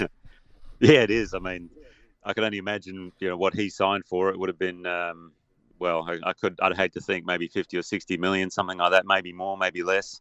So when they win a million dollars in these sort of events, it's like, ah, oh, well, you know. But he, obviously, he doesn't play for the money anymore. He's he's playing for the world ranking points there, and then to keep his ranking high enough so he can continue to play majors. Obviously, as a past Masters champion, he will be playing that one uh, coming up shortly, and um, the others, he's still in the top 50, I believe. I'm not quite sure. I'd have to have a look at that. Actually, he might not be. So um, whether he gets to play any of the other majors, uh, we'll, we'll see. Of course, the you know the, the original uh, flagship, I guess, in terms of players for LIV Golf was Phil Mickelson. Uh, had a press conference uh, over the weekend, come out saying he's fine with never playing for the Ryder Cup or being on the PGA Tour again, but he believes um, he can still win majors. You know, we, we laughed at him two or three years ago and he turned around and won one, but I'm not sure now. No, I think uh, I think that side of his career is probably over, unless you know he he he's obviously working as, as hard as he possibly can. Maybe that that we don't see, but uh, he's uh, in a way, uh, you know, whenever I watch him in an interview now, he's become a bit of a shell of his former self. I mean, there's been a lot of mm. obviously, um, you know, talk in the press about what he's done and, and, and everything there, and, and the controversy he's he's caused, and you know, maybe he regrets his decision of what has happened. His his legacy is, is certainly tarnished uh, through all this, but um, you know he'll he'll continue to be Phil and and say some things that people won't agree with. And uh, he, he did look pretty gaunt the other day when I saw him. So maybe the maybe the stress has taken its toll. Uh, Nick, uh, you mentioned uh, the tournaments uh, worldwide on uh, Greg Norman's new schedule, one of which um, you guys host in Adelaide um, on the 21st to the 23rd of April, which is not that far away, to be perfectly fair. Have you engendered or heard of any interest around the, the, the joint for this? Uh, to be honest, I haven't. No, uh, you know, we all know it's coming. Um, as far as we, you know, Cam Smith spoke about it. Uh, I guess at the end of last year, saying you know there was going to be an event, and and obviously uh, they're in Adelaide. Wade Ormsby is an Adelaide boy, so he'll be looking forward to. Uh, coming back and playing there in front of his home crowd. We've been told all the tickets have sold out, so there obviously is some interest, but uh, I've never kind of believed what what LIV Golf has said at certain points, obviously. So um, I, I, think for Australian fans, it'll be great because you know you're going to get to see uh, some of the best players in the world, well, formerly best players in the world. Whether they are now is, is another question. But we're still going to have Cam Smith, Mark Leishman, uh, Wade, obviously, Matt Jones in the Aussie contingent. Um, I assume Jed Morgan's going to be playing as well. Um, and then when you have the likes of you know Dustin Johnson, Bryson DeChambeau, etc., etc., uh, Louis Oosthuizen, it's uh, it's just it's going to be fun to, for for the golfers there, for the crowds there to you know watch those players again in in full flight because um, uh, it's probably the only opportunity every year that they will will get that. So in that sense, it, it's a great thing for for golf here to, to really get the buzz going for the youngsters. You, you when you name names like that too, Nick, uh, you, you, can understand why it would possibly be a sellout because. Uh, that mm. kind of field, even with all the golfers over the years that uh, Australian tournaments have been able to attract, uh, that uh, would be the most high quality field of golfers I would imagine ever seen on Australian soil, regardless of the way you feel about the competitions. Yeah, true. Well, it, it'd be close to, it'd be up there. I mean, in the halcyon days of, you know, when Greg was playing here in the 80s and 90s, and we used to have Faldo and Monty and, and, and Langer and those players come down to play. Uh, obviously, that was some incredible, um, incredible fields as well. You know, with the Presidents Cups we've had with Tiger coming down, that '98 one, and mm-hmm. then also you know the recent one we had as well. They're, they're probably the best fields we've ever had down here. This will be uh, a bit of a mix of that, I guess you could say, but with obviously a lot the, the homegrown talent thrown in, and and funnily enough, there'll be quite a number of names that people will have never heard of, and and maybe they'll start following them in their career. There's probably 10 or 12 players on that LIV roster that I actually don't know myself, and I follow golf pretty closely. So it's yeah. uh, it's certainly a mixed bag, and, you, and you're going to have that you know that top 12 to 15 players that everyone does know, and uh, and they'll be fascinated to see what their game's like and how they're still playing, which is great. Will you be uh, showing any interest in the Netflix series Full Swing?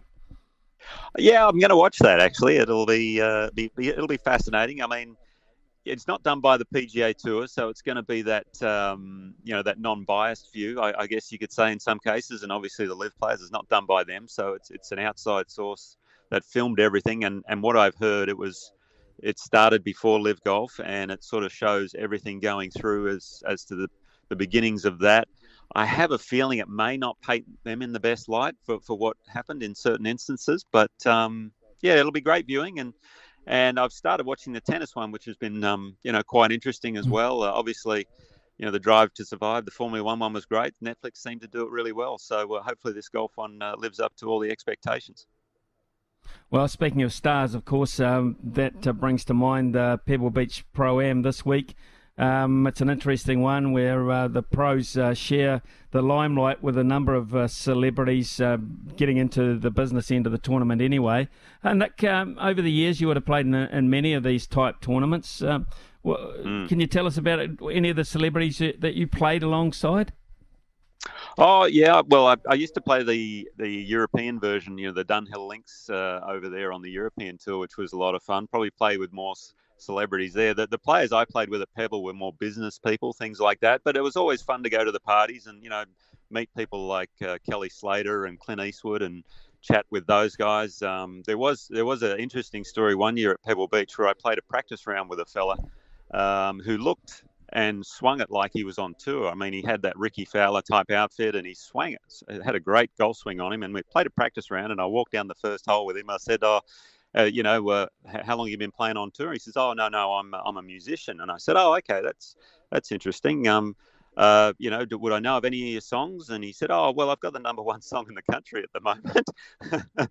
I didn't actually know who he was. He was a country singer by the name of, um, uh, what was his name again? See, I can't even remember it now. It was like Josh Allen or someone like that. But it was quite comical at the time. But uh, I said, I'm so sorry, I'm not a country guy. But anyway, um, that, that was a lot of fun. And I ended up playing with one of the characters from uh, you know, Seinfeld many years ago, Mr. Peterman, uh, John O'Hurley. He was quite a he was quite a laugh. And uh, yeah, played with uh, some cricketers over my time as well. Steve Waugh at the Dunhill Links and things like that, Ian Botham. So uh, it was a lot of fun, those pro events. I really enjoyed them. The only issue I found with them, especially the Pebble Beach one, is they took so long. They're about six hour rounds because uh, yeah, a lot of people wanted autographs, so the, the amateurs mm. would always be off signing, and you you want them to move on.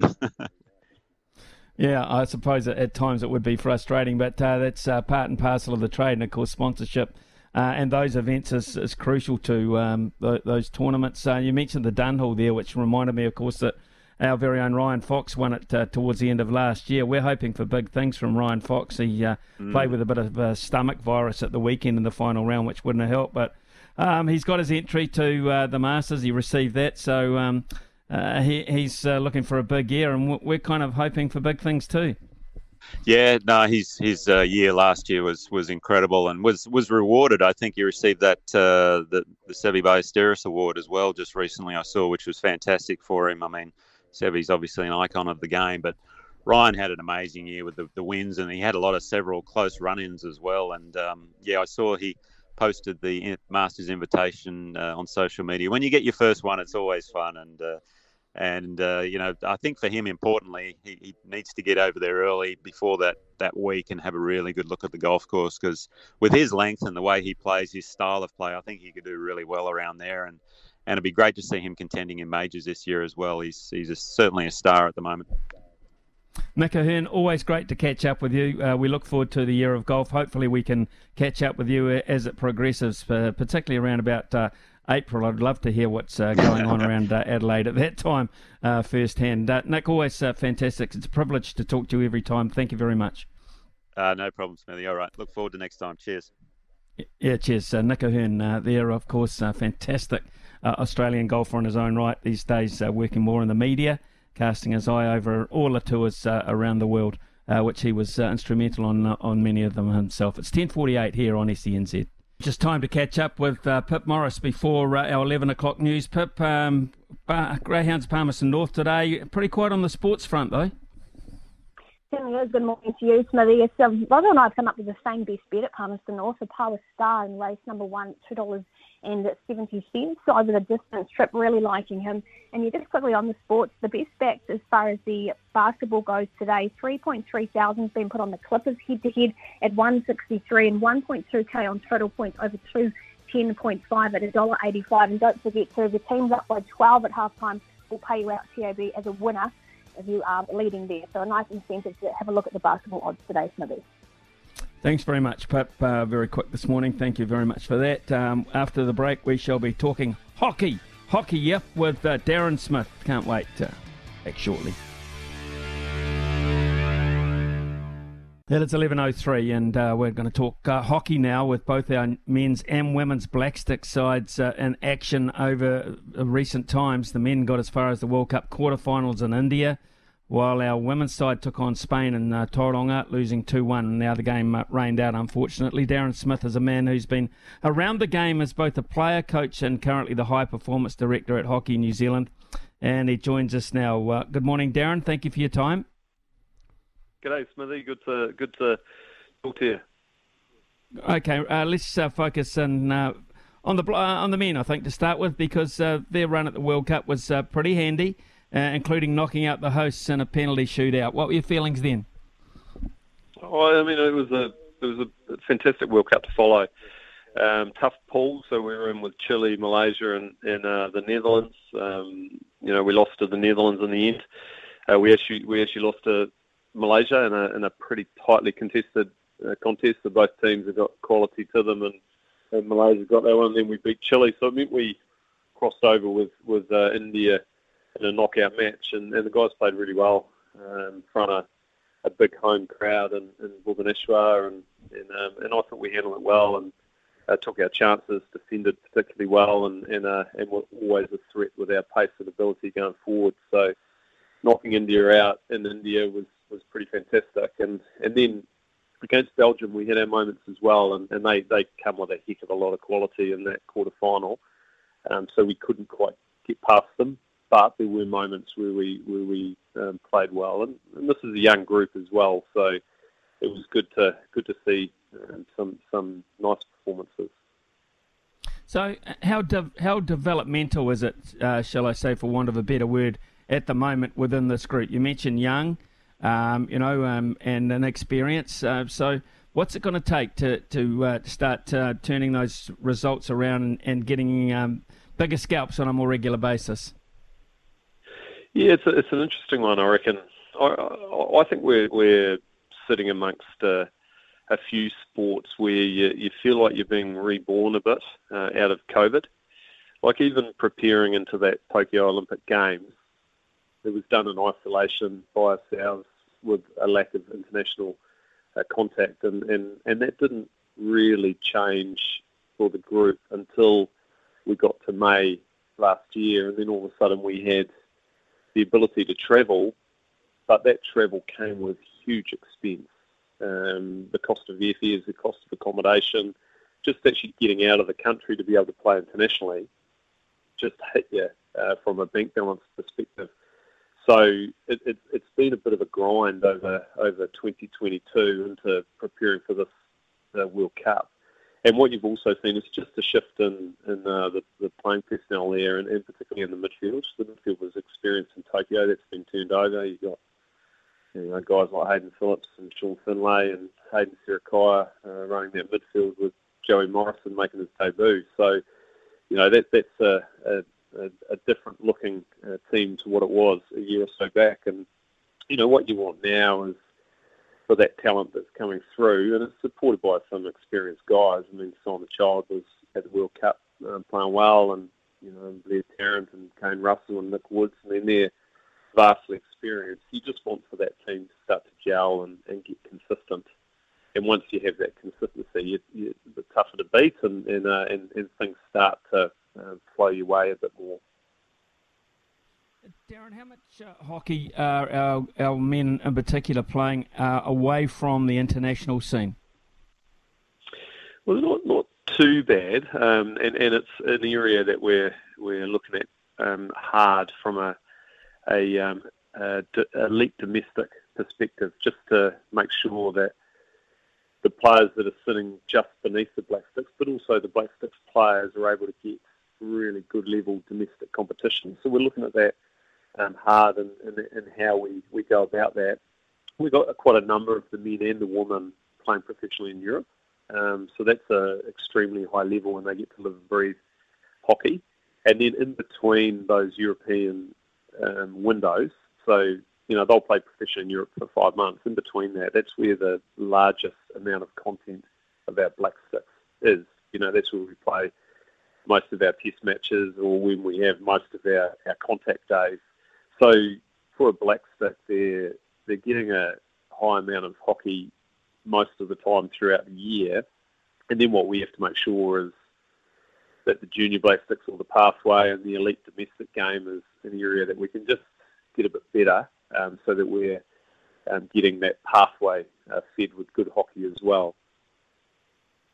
It's interesting actually because you know with a lot of sports you, you look at our youth or those players who are perhaps at university level age uh, head to America um, of course and, and go through the NCAA college system there. What is, are there any like pathways uh, for hockey? Mm. So you can you can go to America for female hockey. So uh, field mm-hmm. hockey's got scholarship opportunities in America. Um, so some of our Kiwi athletes head up there. You know what, what we what we try and do is you know as you as you come towards the end of secondary school and come out of secondary school, uh, we we try and have our, our junior black sticks and and those national uh, programs humming and and have uh, plenty of opportunity for a, a, broad amount of players. So not getting too specific in our selection uh, initially in that junior Black Sticks space. And, and you're talking about 17, 18, 19 year olds that are starting to think about whether they want to be a top hockey player. You know, once they once they start to look into the black sticks or they get the opportunities with the black sticks, that's when the European um, contracts start to be an option for them, and some of them will take up that. But there's also some people that want to study and and um, and finish their tertiary education and remain in New Zealand. And and for both pathways, we want to be able to um, facilitate them. You know, so if you want to play professionally in Europe and be up there, we want to be able to make sure that you're monitored and looked after and you're part of the Black Sticks. And if you're here in New Zealand, we want to make sure that you're getting top competition and be able to prepare to play well for the Black Sticks. So there are those opportunities, Smithy, overseas, and it's just the right ones, and, and, and whether you go there or whether you base yourself here. Right, okay, let's uh, look at um, the Black Sticks as such. Right, uh, after the World Cup, ranking um, is, is now 10th. Uh, next goal, of course, uh, Olympic qualification. Tell us about the pathway looking towards that from here on in. So both both programs are the same. So they they uh, go into an Oceania Cup against a tough opponent. So the Kookaburras and the Roos are the, the national teams in Australia. So we'll play them here in New Zealand in August, and that'll be winner takes all. So last time that happened, it was in 2019 for the Tokyo Olympics, and the, the Kookaburras, the men for Australia, beat us, and, and for the women, uh, the Black Sticks beat the Hockey Roos. So you know, we'll match up in August. If if we qualify, great, we're in. So continental qualifier, get to go to Paris. If, if we don't get that, then there's going to be two eight nation tournaments uh, that will take place in January 2024. The top three from each of those tournaments will pick up the remaining six spots in the Olympic Games. So 12 team competition, five continental qualifiers, one host, and then you've got the six spots from the qualifying tournaments we, we, we will bid to try and host uh, one of those uh, qualifying tournaments. So if it is required, then it would be great to have it here uh, in summer uh, in, in New Zealand. If we don't require it, then, then we're there, and that's fantastic as well. Okay, look, uh, you, uh, Darren, you took uh, the the women's uh, Black Sticks to the Commonwealth Games last year as the uh, interim uh, head coach. Uh, what did you learn about our, our depth there and our future when you were hands on? I mean, I was I was really impressed with that group. You know, I took it took it up pretty late and and uh, got the opportunity to uh, coach them in that uh, Trans Tasman series in in April, and, and know I was impressed with the group that were there, and and then I thought we were reasonably um, successful through the two tournaments. Although, you know, when you get to the Commonwealth Games, you get to those semi-finals and third and fourth. You you want to have a medal, and and you know we finished fourth, which you know for for, for us is, is a bit disappointing. Even though I actually thought we we played uh, some good hockey, and and um, you know what was happening on the pitch uh, wasn't uh, um, disappointing. Not getting a medal is so. Yeah, I was really pleased with with what came through that group. There was a, a decent sort of turnover from Tokyo with players, and so some of our very best uh, weren't playing in that in that group. They'd either retired or, or weren't available, and so we were able to bring through some players, and they actually performed pretty well. And then we've seen that continue on with the Spanish series. So, you know, we've been lucky enough that they've travelled down here and um, had the one test, but also played a, uh, uh, three other warm-up matches against our national squad as well. And so it's given an opportunity for quite a few players to play against Spain. And, and um, yeah, so I, I think the women's program's in pretty good health and um, came through the Commonwealth Games with plenty of talent and a, a reasonable performance. And, and then watching them against uh, Spain in, in, uh, in January and then onto the Pro League, um, you know, in February, it, it, it's in it's in pretty good health. Yeah, they play uh, what they play the United States and China later this month in Wellington, which is an exciting opportunity. Yeah, so uh, yeah, Phil Burrows has started up with with the the team, and um, rest of the staff are consistent from 2022, uh, and and the, the the playing group's pretty consistent from 2022. So, been a good chance against Spain for Phil to get his feet under the desk and you know just just start to get to know the staff and the players and and uh, and get his hands hands on on um, the tactics and, and how they're going to play and, and then we get another good battery of matches uh, over the last two weeks of, of February in Wellington against China and USA, so quality opponents and some good hockey uh, for Phil to start to get things uh, all prepped up for qualification. I, like um, uh, the the uh, term high performance, and you see it across um, most sports, particularly in New Zealand these days, cricket, rugby, etc. People dealing with with the elite. How do you mention, uh, or how do you measure your KPIs uh, in terms of that? Is it, is it by the achievement from a team point of view, uh, Darren, or, or is it more on what you tend to suggest is, is growing beneath? Yeah, I mean, I, the the easiest way to, uh, I guess, measure yourself is is what you're doing on the pitch. So, how much attacking possession do you have? How many opportunities? How many penalty corners? What's your penalty corner execution? How do you defend? How do you defend the circle? All that stuff is actually uh, easy to measure, and we measure that every test. You know, so we can give players quality feedback, and we can look at our tactics and look where we were struggling and look and look where we were going well. So we'll, we'll do that uh, constantly. The stuff that I reckon with a high performance environment, which is a bit more difficult to measure or try and help with, is, is just creating that environment where people can get good at hockey, so play some bloody good hockey, but also they have that, I guess, balance in their life, so they're able to start getting ready for their career or they're able to have quality relationships or they're able to actually feel, you know, good off the pitch.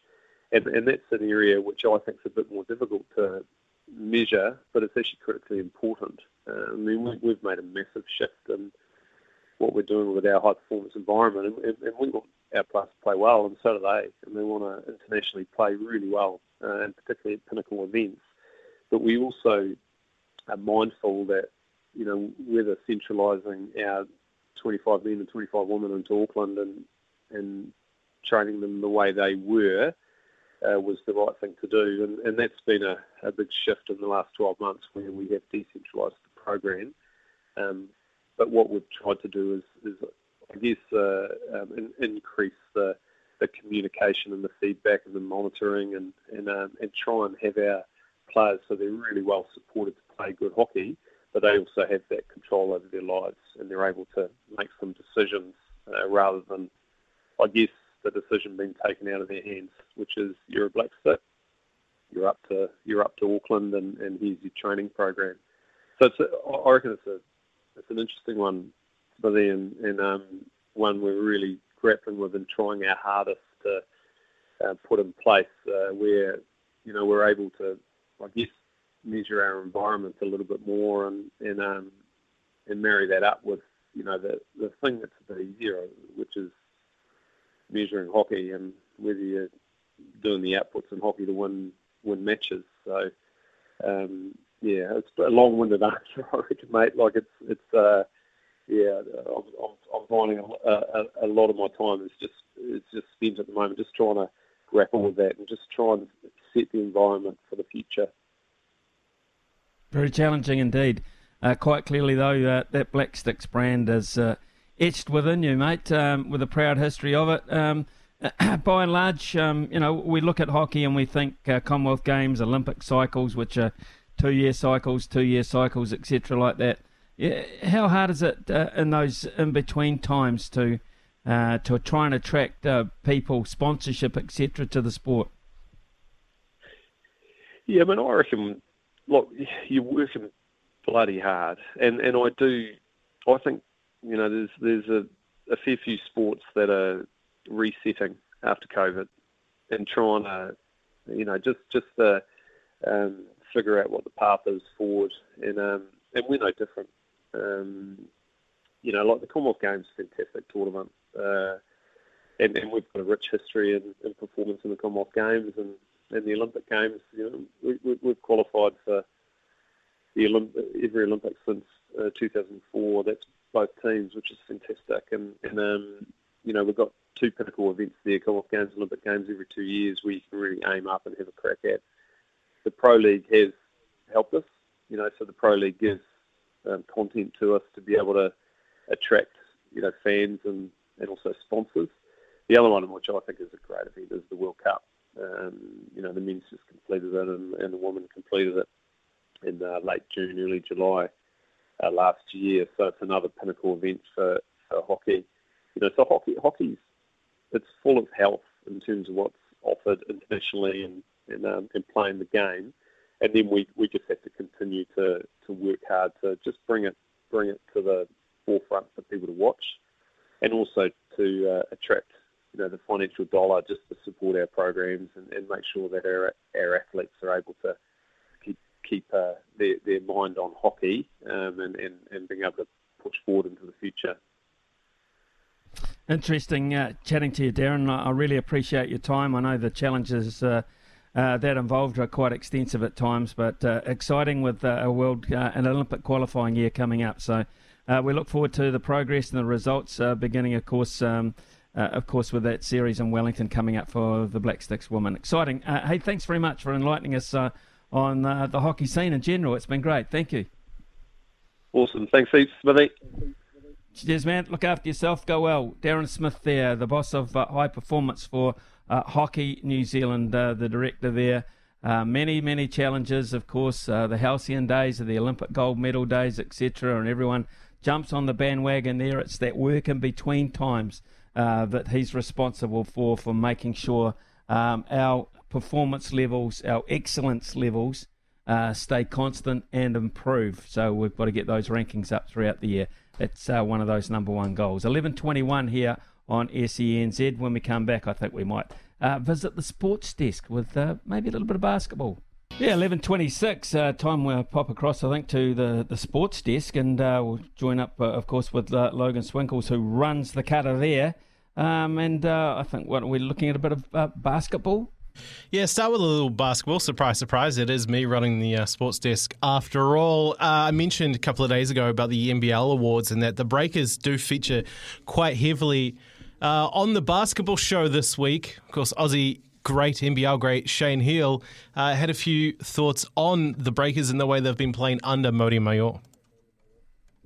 most emotional assistant coach we've ever seen. He just lives and breathes it. So he's one of the most emotional head coaches we've ever seen. Well, no, no, no, I'm saying then he took that as an assistant coach to a head coach and running the sidelines, but you see he lives and breathes mm. the game. So passionate about what he does. The success they've had, and I tell you, they are the biggest challenge for the Sydney Kings. Now, the Sydney Kings are still title favourites, but mm-hmm. he has done a tremendous job. They have got a very, very good team, and uh, well done to him. You love seeing those sort of videos. Yeah, you do love to see it. Of course, here's talking about the emotion uh, seen behind the scenes there, Smithy, at Spark Arena after uh, the Breakers won their last match, and he sort of just took a little quiet moment for himself. Uh, following on from that, they had uh, Breakers coach Mody Maor has been nominated uh, as one of the Coach of the Year candidates, along with the Sydney Kings and the Cairns Taipans. So uh, Shane Heal brought the question to another NBL great, Derek Rucker. Who is his pick? I'm going with Cairns Taipans coach Adam Forde. I think he has the lowest budget. His team is right up there. He's done an outstanding job, even with Keanu Pinder being out for a large portion of this second half of the season. But however, Shane, I'm not going to argue with you if you happen to go for Kings head coach Chase Buford. Who's your pick? Well, this is the only category that I'm going to sit on the fence because I could make an argument for all three. Yeah. I really could. I mean, when you talk about Forde, I mean, he was run out of Sydney and blamed for everything. He's got this small budget, and then he comes up with this. He's been incredible. He really has. And uh, but Chase Buford's been amazing for two years. Sits on top of the table, mm. and we love what New Zealand are doing as well. So, no, nah, sitting on the fence. I know you've never heard it. But no choice. Right here. No. Come on, hammer on the fence, Smithy. I think we need to convince him that uh, Mody Maor is the most deserving of Coach of the Year. When you turn around a club from the bottom of the table to potentially finishing second, does it really get much better than that? Potentially winning.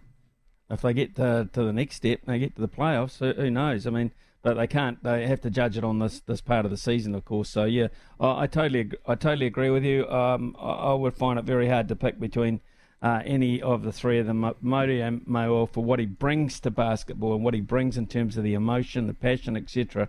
And that was highlighted in the first clip. Uh, I, I, think uh, he's well worth his salt. He's one of the characters of basketball that make it as special as it is. Logan. Yeah. Um, I got a couple of from the sports, my side of the sports desk, a couple of footy updates for you if you like. Um, and Newcastle United did go on to beat Southampton 2 1, which means yesterday's multi got up. It also means they're through uh, in the Carabao Cup. Um, but also in the FA Cup, we've been talking about that in the last couple of days. Uh, Blackburn Rovers away from home beat Birmingham City in extra time to advance to the next round of uh, the FA Cup. So they're the, uh, the big results out of British football this morning. I have a little bit of news coming out of English football for you too, as well, Smithy. Uh, Socceroos hero Harry Souttar has sold for 26 million to Leicester City. He becomes the latest Socceroo star to join the EPL after a dramatic de- uh, deadline day deal was struck earlier this morning. He's making the move to Leicester City after the former champions agreed to a transfer fee of 27 million plus another five million pounds in add-ons. That 27 million is in Australian. It's 15 million pounds, by the way. The former Stoke defender is now set to undergo a medical at the Foxes to, to complete the deal. Leicester were facing opposition to sign the Aussie 24-year-old after his impressive showing at the World Cup in Qatar, where Australia reached the final 16. The BBC reports that Dundee United, Souttar's former club, will receive up to five million as part of previous add-on clauses inserted into the deal that saw him join Stoke. And Leicester boss Brendan Rodgers is also looking to pull off several other high-profile deals on the final day of the transfer window. And elsewhere, Smithy, Italian midfielder Jorginho is officially making the move from Stamford Bridge to Emirates Stadium. He leaves Chelsea after four and a half years. Arsenal manager Mikel Arteta had this to say. Jorginho is a midfield player with intelligence, deep leadership skills, and a huge amount of Premier League and international experience. He's won in his career, but he still has the hunger and huge willingness to contribute here. We are so pleased to sign Jorginho and welcome him and his family to the club. So now he moves to Arsenal, Smithy. Who's the last famous Australian Harry to play in the Premier League? Oh, gosh. I get a mind blank right now. okay. Well, you won't be you won't be winning Stump Smithy, which no. we're promoting uh, now as well. Uh, Harry Kewell, actually. That's Harry the Kewell. one. Remember Harry Kewell? Yes. Okay. Uh, it's 11.32 here on SENZ. Yes, it is time for you to call us. 0800 uh, 150 811. Robbie's on the phones today. And uh, Logan will be uh, hopping across uh, from the sports desk to the quiz desk uh, to make sure that uh, we run the cutter. Because I'll tell you why. We're up for a 100 bucks this morning. a $100. Uh, in the meantime, here is the news with Aroha. Ian Smith's had a good match here. Stumped by Smithy. Ian Smith really is top class at his job. I will say, Smithy, uh, before we get into stumped here, where there's a hundred dollar TAB bonus bet up for grabs, I probably need to arrange my button bar a little bit because uh, I have right above the stumped sting audio of you from last year singing Country Road. Now, I wouldn't want to play that accidentally, would I? No, you wouldn't. Absolutely wouldn't. In fact, I thought that was embargoed by now. I, I would have thought there was a ban on that. um, and, and in fact, what there is is a copyright on it. So from now on, and uh, anytime it's played, I get buckaroos. Now I don't know who's going to pay it, but I get money every time it's played from now on in. Uh, speaking of money, speaking of money, uh, who's uh, in line this morning for us, Logan? Right. Well, I'm not paying your royalty checks, mate, so I've just deleted it. uh, enough. first at the crease, we've got Kyle from Whangarei. Come in, mate. you staying high and dry? Yeah, mate. It, uh, yeah, got pretty battered out here last night, and uh, the sun's out and shining today, and hopefully drying things out. So uh, for you individually, Kyle, uh, uh, any problems? Uh, no, no, we're we're pretty safe, mate. To be honest, um, our house is up slightly on a on a slight hill, so so we don't tend to get too much flooding. But as I said, a, quite a bit of the region was affected, as everyone's probably already seen. Mm. Uh, well, our thoughts go out to uh, all those people uh, in Whangarei and Northland uh, and even f- uh, even further north. Uh, so uh, Thank- our thoughts with you. you, mate, and we, we, we wish you all the best, Kyle, uh, in your endeavour uh, to walk away this morning with uh, $100. What subjects uh, does Kyle have available to him, Logan? Yeah, here's hoping you can become a winner today here on Stumped. Kyle, the topics for you to choose from are the FA Cup, rugby sevens, and golf. Oh, none of them are my uh, my strengths. I'll go. Uh, go golf, please. All right, good luck. I have to say, sometimes when we put golf in here, we bring in some pretty tough questions. It is stumped after all, but these ones, maybe not so bad. We'll see how we go. Uh, first question for you, Kyle. What is Tiger Woods' first real name? Ah, what is his first name? Nah, she's uh, she's eluded me straight away, guys. I can't even think of it. To be honest, sorry. One of the worst things I have ever seen done on a cricket field. Bit like uh, you throwing Harry Kewell at me, Smithy. Over to you. Now, uh, I think it, bele- it bega- I could get this wrong, Kyle, so don't panic here. Um, I think it be- I think it begins with E. Um, I, I'm looking at a El- Elston or an Eldrick or uh, I'll go El- uh, El- Elston. One of the worst things I have ever seen done on a cricket field. You're close, Smithy. You said it. Eldrick. No. Really? Eldrick. I can't believe it. Okay, Kyle, you're a survivor. Well done, mate. Uh, lucky, I lucky. I thought you were going to nail I- that one, Ian. Oh, it's, I should have nailed it. I mean, hell, God, the most famous sportsman in the world, and you don't. Neither of us know his first name. How dumb are we? A pair of us. It's ridiculous, Kyle. The most famous sportsman on earth. All right, okay. Uh, question two. All right. What's que- his last name? What's his last name? what? What? Uh, second question for you, Kyle. The US Masters will take place in April. Who is the defending champion? Right, let me just um, just whittle this down. I just need to think of who who won it last year. Oh, I'm trying to think. I'm trying to think of the presentation yeah. in the cabin. Who gave it to Yeah. who? Um, I know that um, the handing over was done by oh, uh, the Japanese It's the- player is it- Matsuyama, I think. yeah, yeah, it's it's Matsuyama, isn't it? I'm sure it's Matsuyama's the defending champ. One I of the worst so. things I have ever seen done on a cricket field. Smithy, I know you- you're visualizing it. I can tell. Yeah, Matsuyama handed it over, um, Ah. and uh, I've got to say, um, I, I, I could absolutely get this wrong as well, which is also pathetic. I'm trying to think who he handed it over to. Um, did he hand it over to Rory? One of the worst things I have ever seen done on a cricket field. Ooh. Scottie Scheffler. Oh, of course it was Scottie Scheffler. Scottie Scheffler. Pathetic, Ian. This is pathetic. It's all right. Oh, there's one. There's one question to go here, Kyle. Hundred dollar TAB bonus bet on the line here. Who currently holds the number one spot in the world golf ranking for men? That would have to be. Let me just think. It. Uh, oh, Rory, Rory McIlroy. Just a couple of chips down the wicket, right in the slot, and away it goes.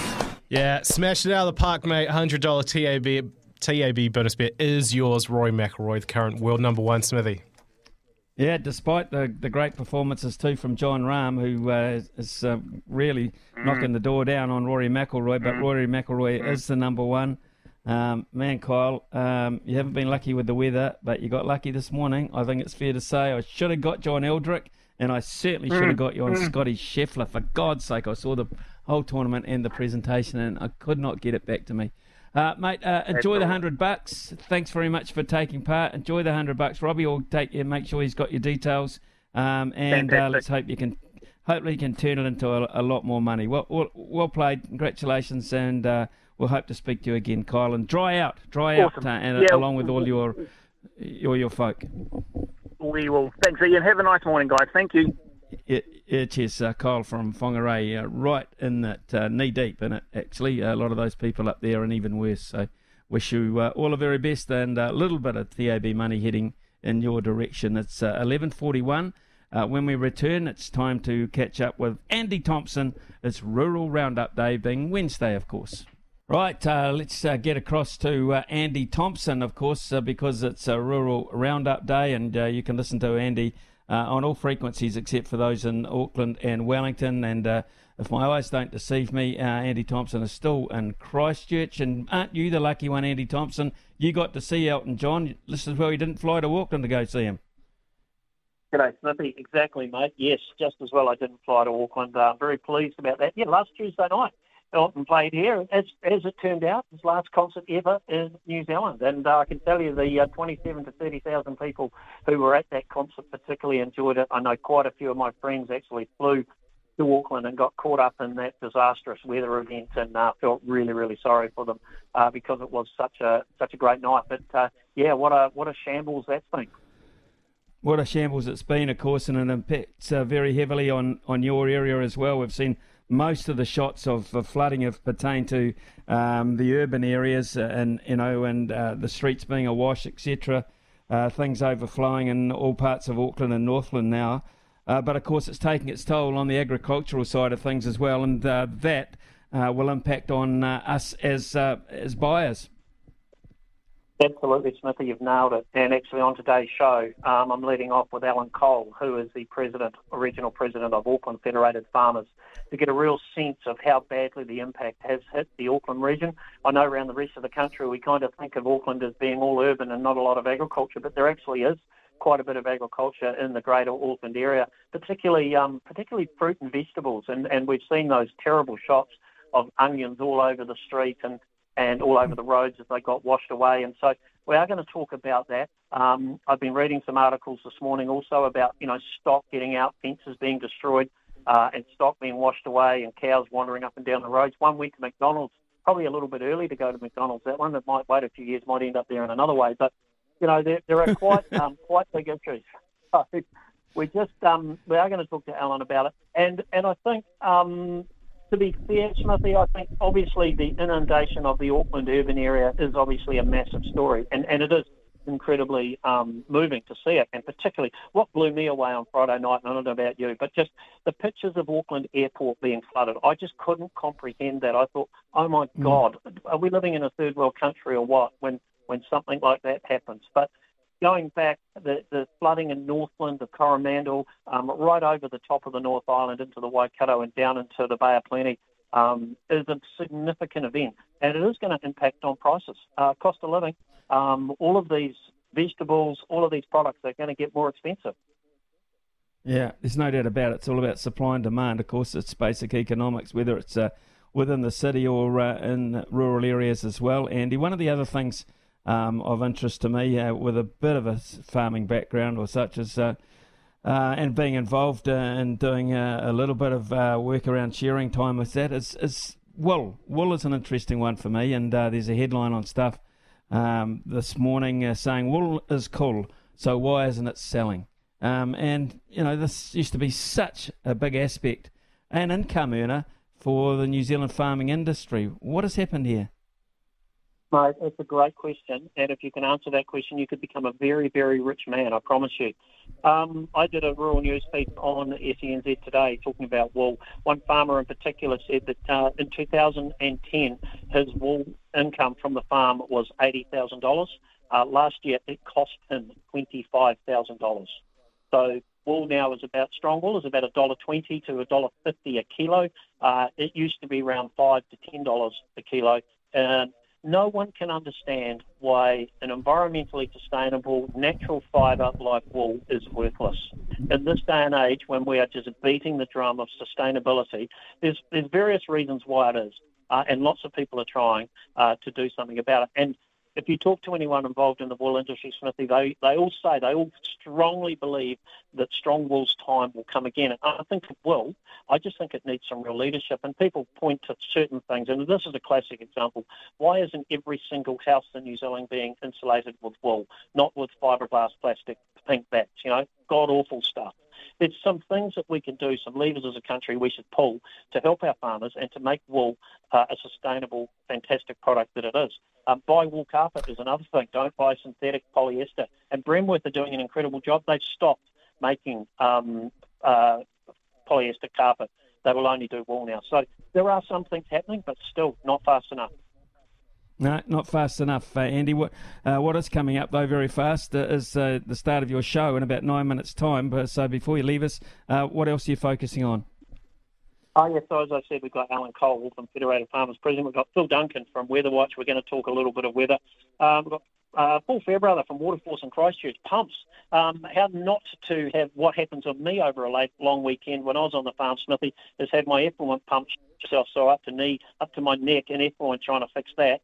Uh, make sure you get that under control. A Bit of sport with Brendan Telfer and uh, Alistair Taylor from Overseer, some new farm software. Okay, uh, look forward to it. Uh, Andy Thompson there. I'll let you go, Andy, and you can do your last minute prep there.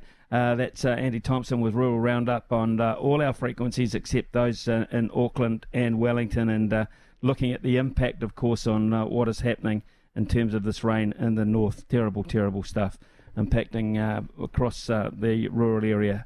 As well, quite significantly, as we will hear very shortly. it is 11:52. We'll also hear very shortly from staff uh, who's on uh, in uh, between uh, 12 and 1 in Wellington and Auckland, and then after 1 o'clock, of course, across the nation. It is coming up to 11.58 uh, here on SENZ. Just time to pop across to uh, the main studio where Steph is poised already with his show beginning at midday. Steph, interesting show yesterday. Lots of feedback on that. Mountains, Smithy, and, and, a lot from across in Australia actually, because I talked to Jimmy Smith as we do have our um, across SEN uh, station live cross. And uh, when I told him we'd talk to him, uh, he messaged me after and said he just listened to it. And uh, he said everyone needs to hear that. Um, so good having Campbell Johnstone on yesterday with with the big announcement. And um, yeah, it was great yesterday. Really good. Enjoyed the golf interview too on on Phil. Yeah, it wasn't that interesting, eh? Phil Mickelson. Oh, he's a bit of an enigma, but um, you know, you've got to give both sides to every story, Smithy, as you know. Yeah, you'd absolutely do. Uh, and uh, I'm sure that's what you'll be doing today on your show, Steph. What have you got lined up? Uh, Midday Madness, the tennis goat debate carries on. Novak, Roger, or Rafa, who's the GOAT? And everyone's got a different opinion, a different reason. And that's part of our Water Cooler Wednesday as well. We've gone around all the staff and said, who's your tennis GOAT? Um, going to catch up with Jim Bruford, who's a very busy man at the moment. He's the New Zealand Bloodstock Insurance Advisor all that money changing hands at Karaka and in the insurance must be a massive whirlwind. So I'm going to catch up with him. And one I've been looking forward to for a little while, Georgia Miller, this new 18 year old black mm. black fern sensation. Got her on just after one o'clock. Um, I'm so excited for the future of this young woman. She's unbelievably dynamic. And two years ago, or a year ago, she was at school, Smithy, and she got player of the final in Sydney. It's a meteoric rise. So let's have a chat to her. Well, you know that's what I like too uh, about the Sevens staff is the the pathway going forward seems uh, very very open and transparent. Uh, you look at uh, Carlos's boy Peyton, Mm, mm. Uh, you know, uh, straight out of uh, Hamilton Boys High First 15 gets an opportunity, so they're, they're giving them opportunities young. Mm. Don't forget to, Smith, I did want to say uh, happy anniversary today. For what? 42 years ago on this day. What's that? Comes in, bowls. Oh, it's underarm. Oh, that's two. February the first. My godfather. Or should I say unhappy anniversary? Jesus, I usually take that day off to get the mental side of things worked out. Uh, okay, I'll do that tomorrow.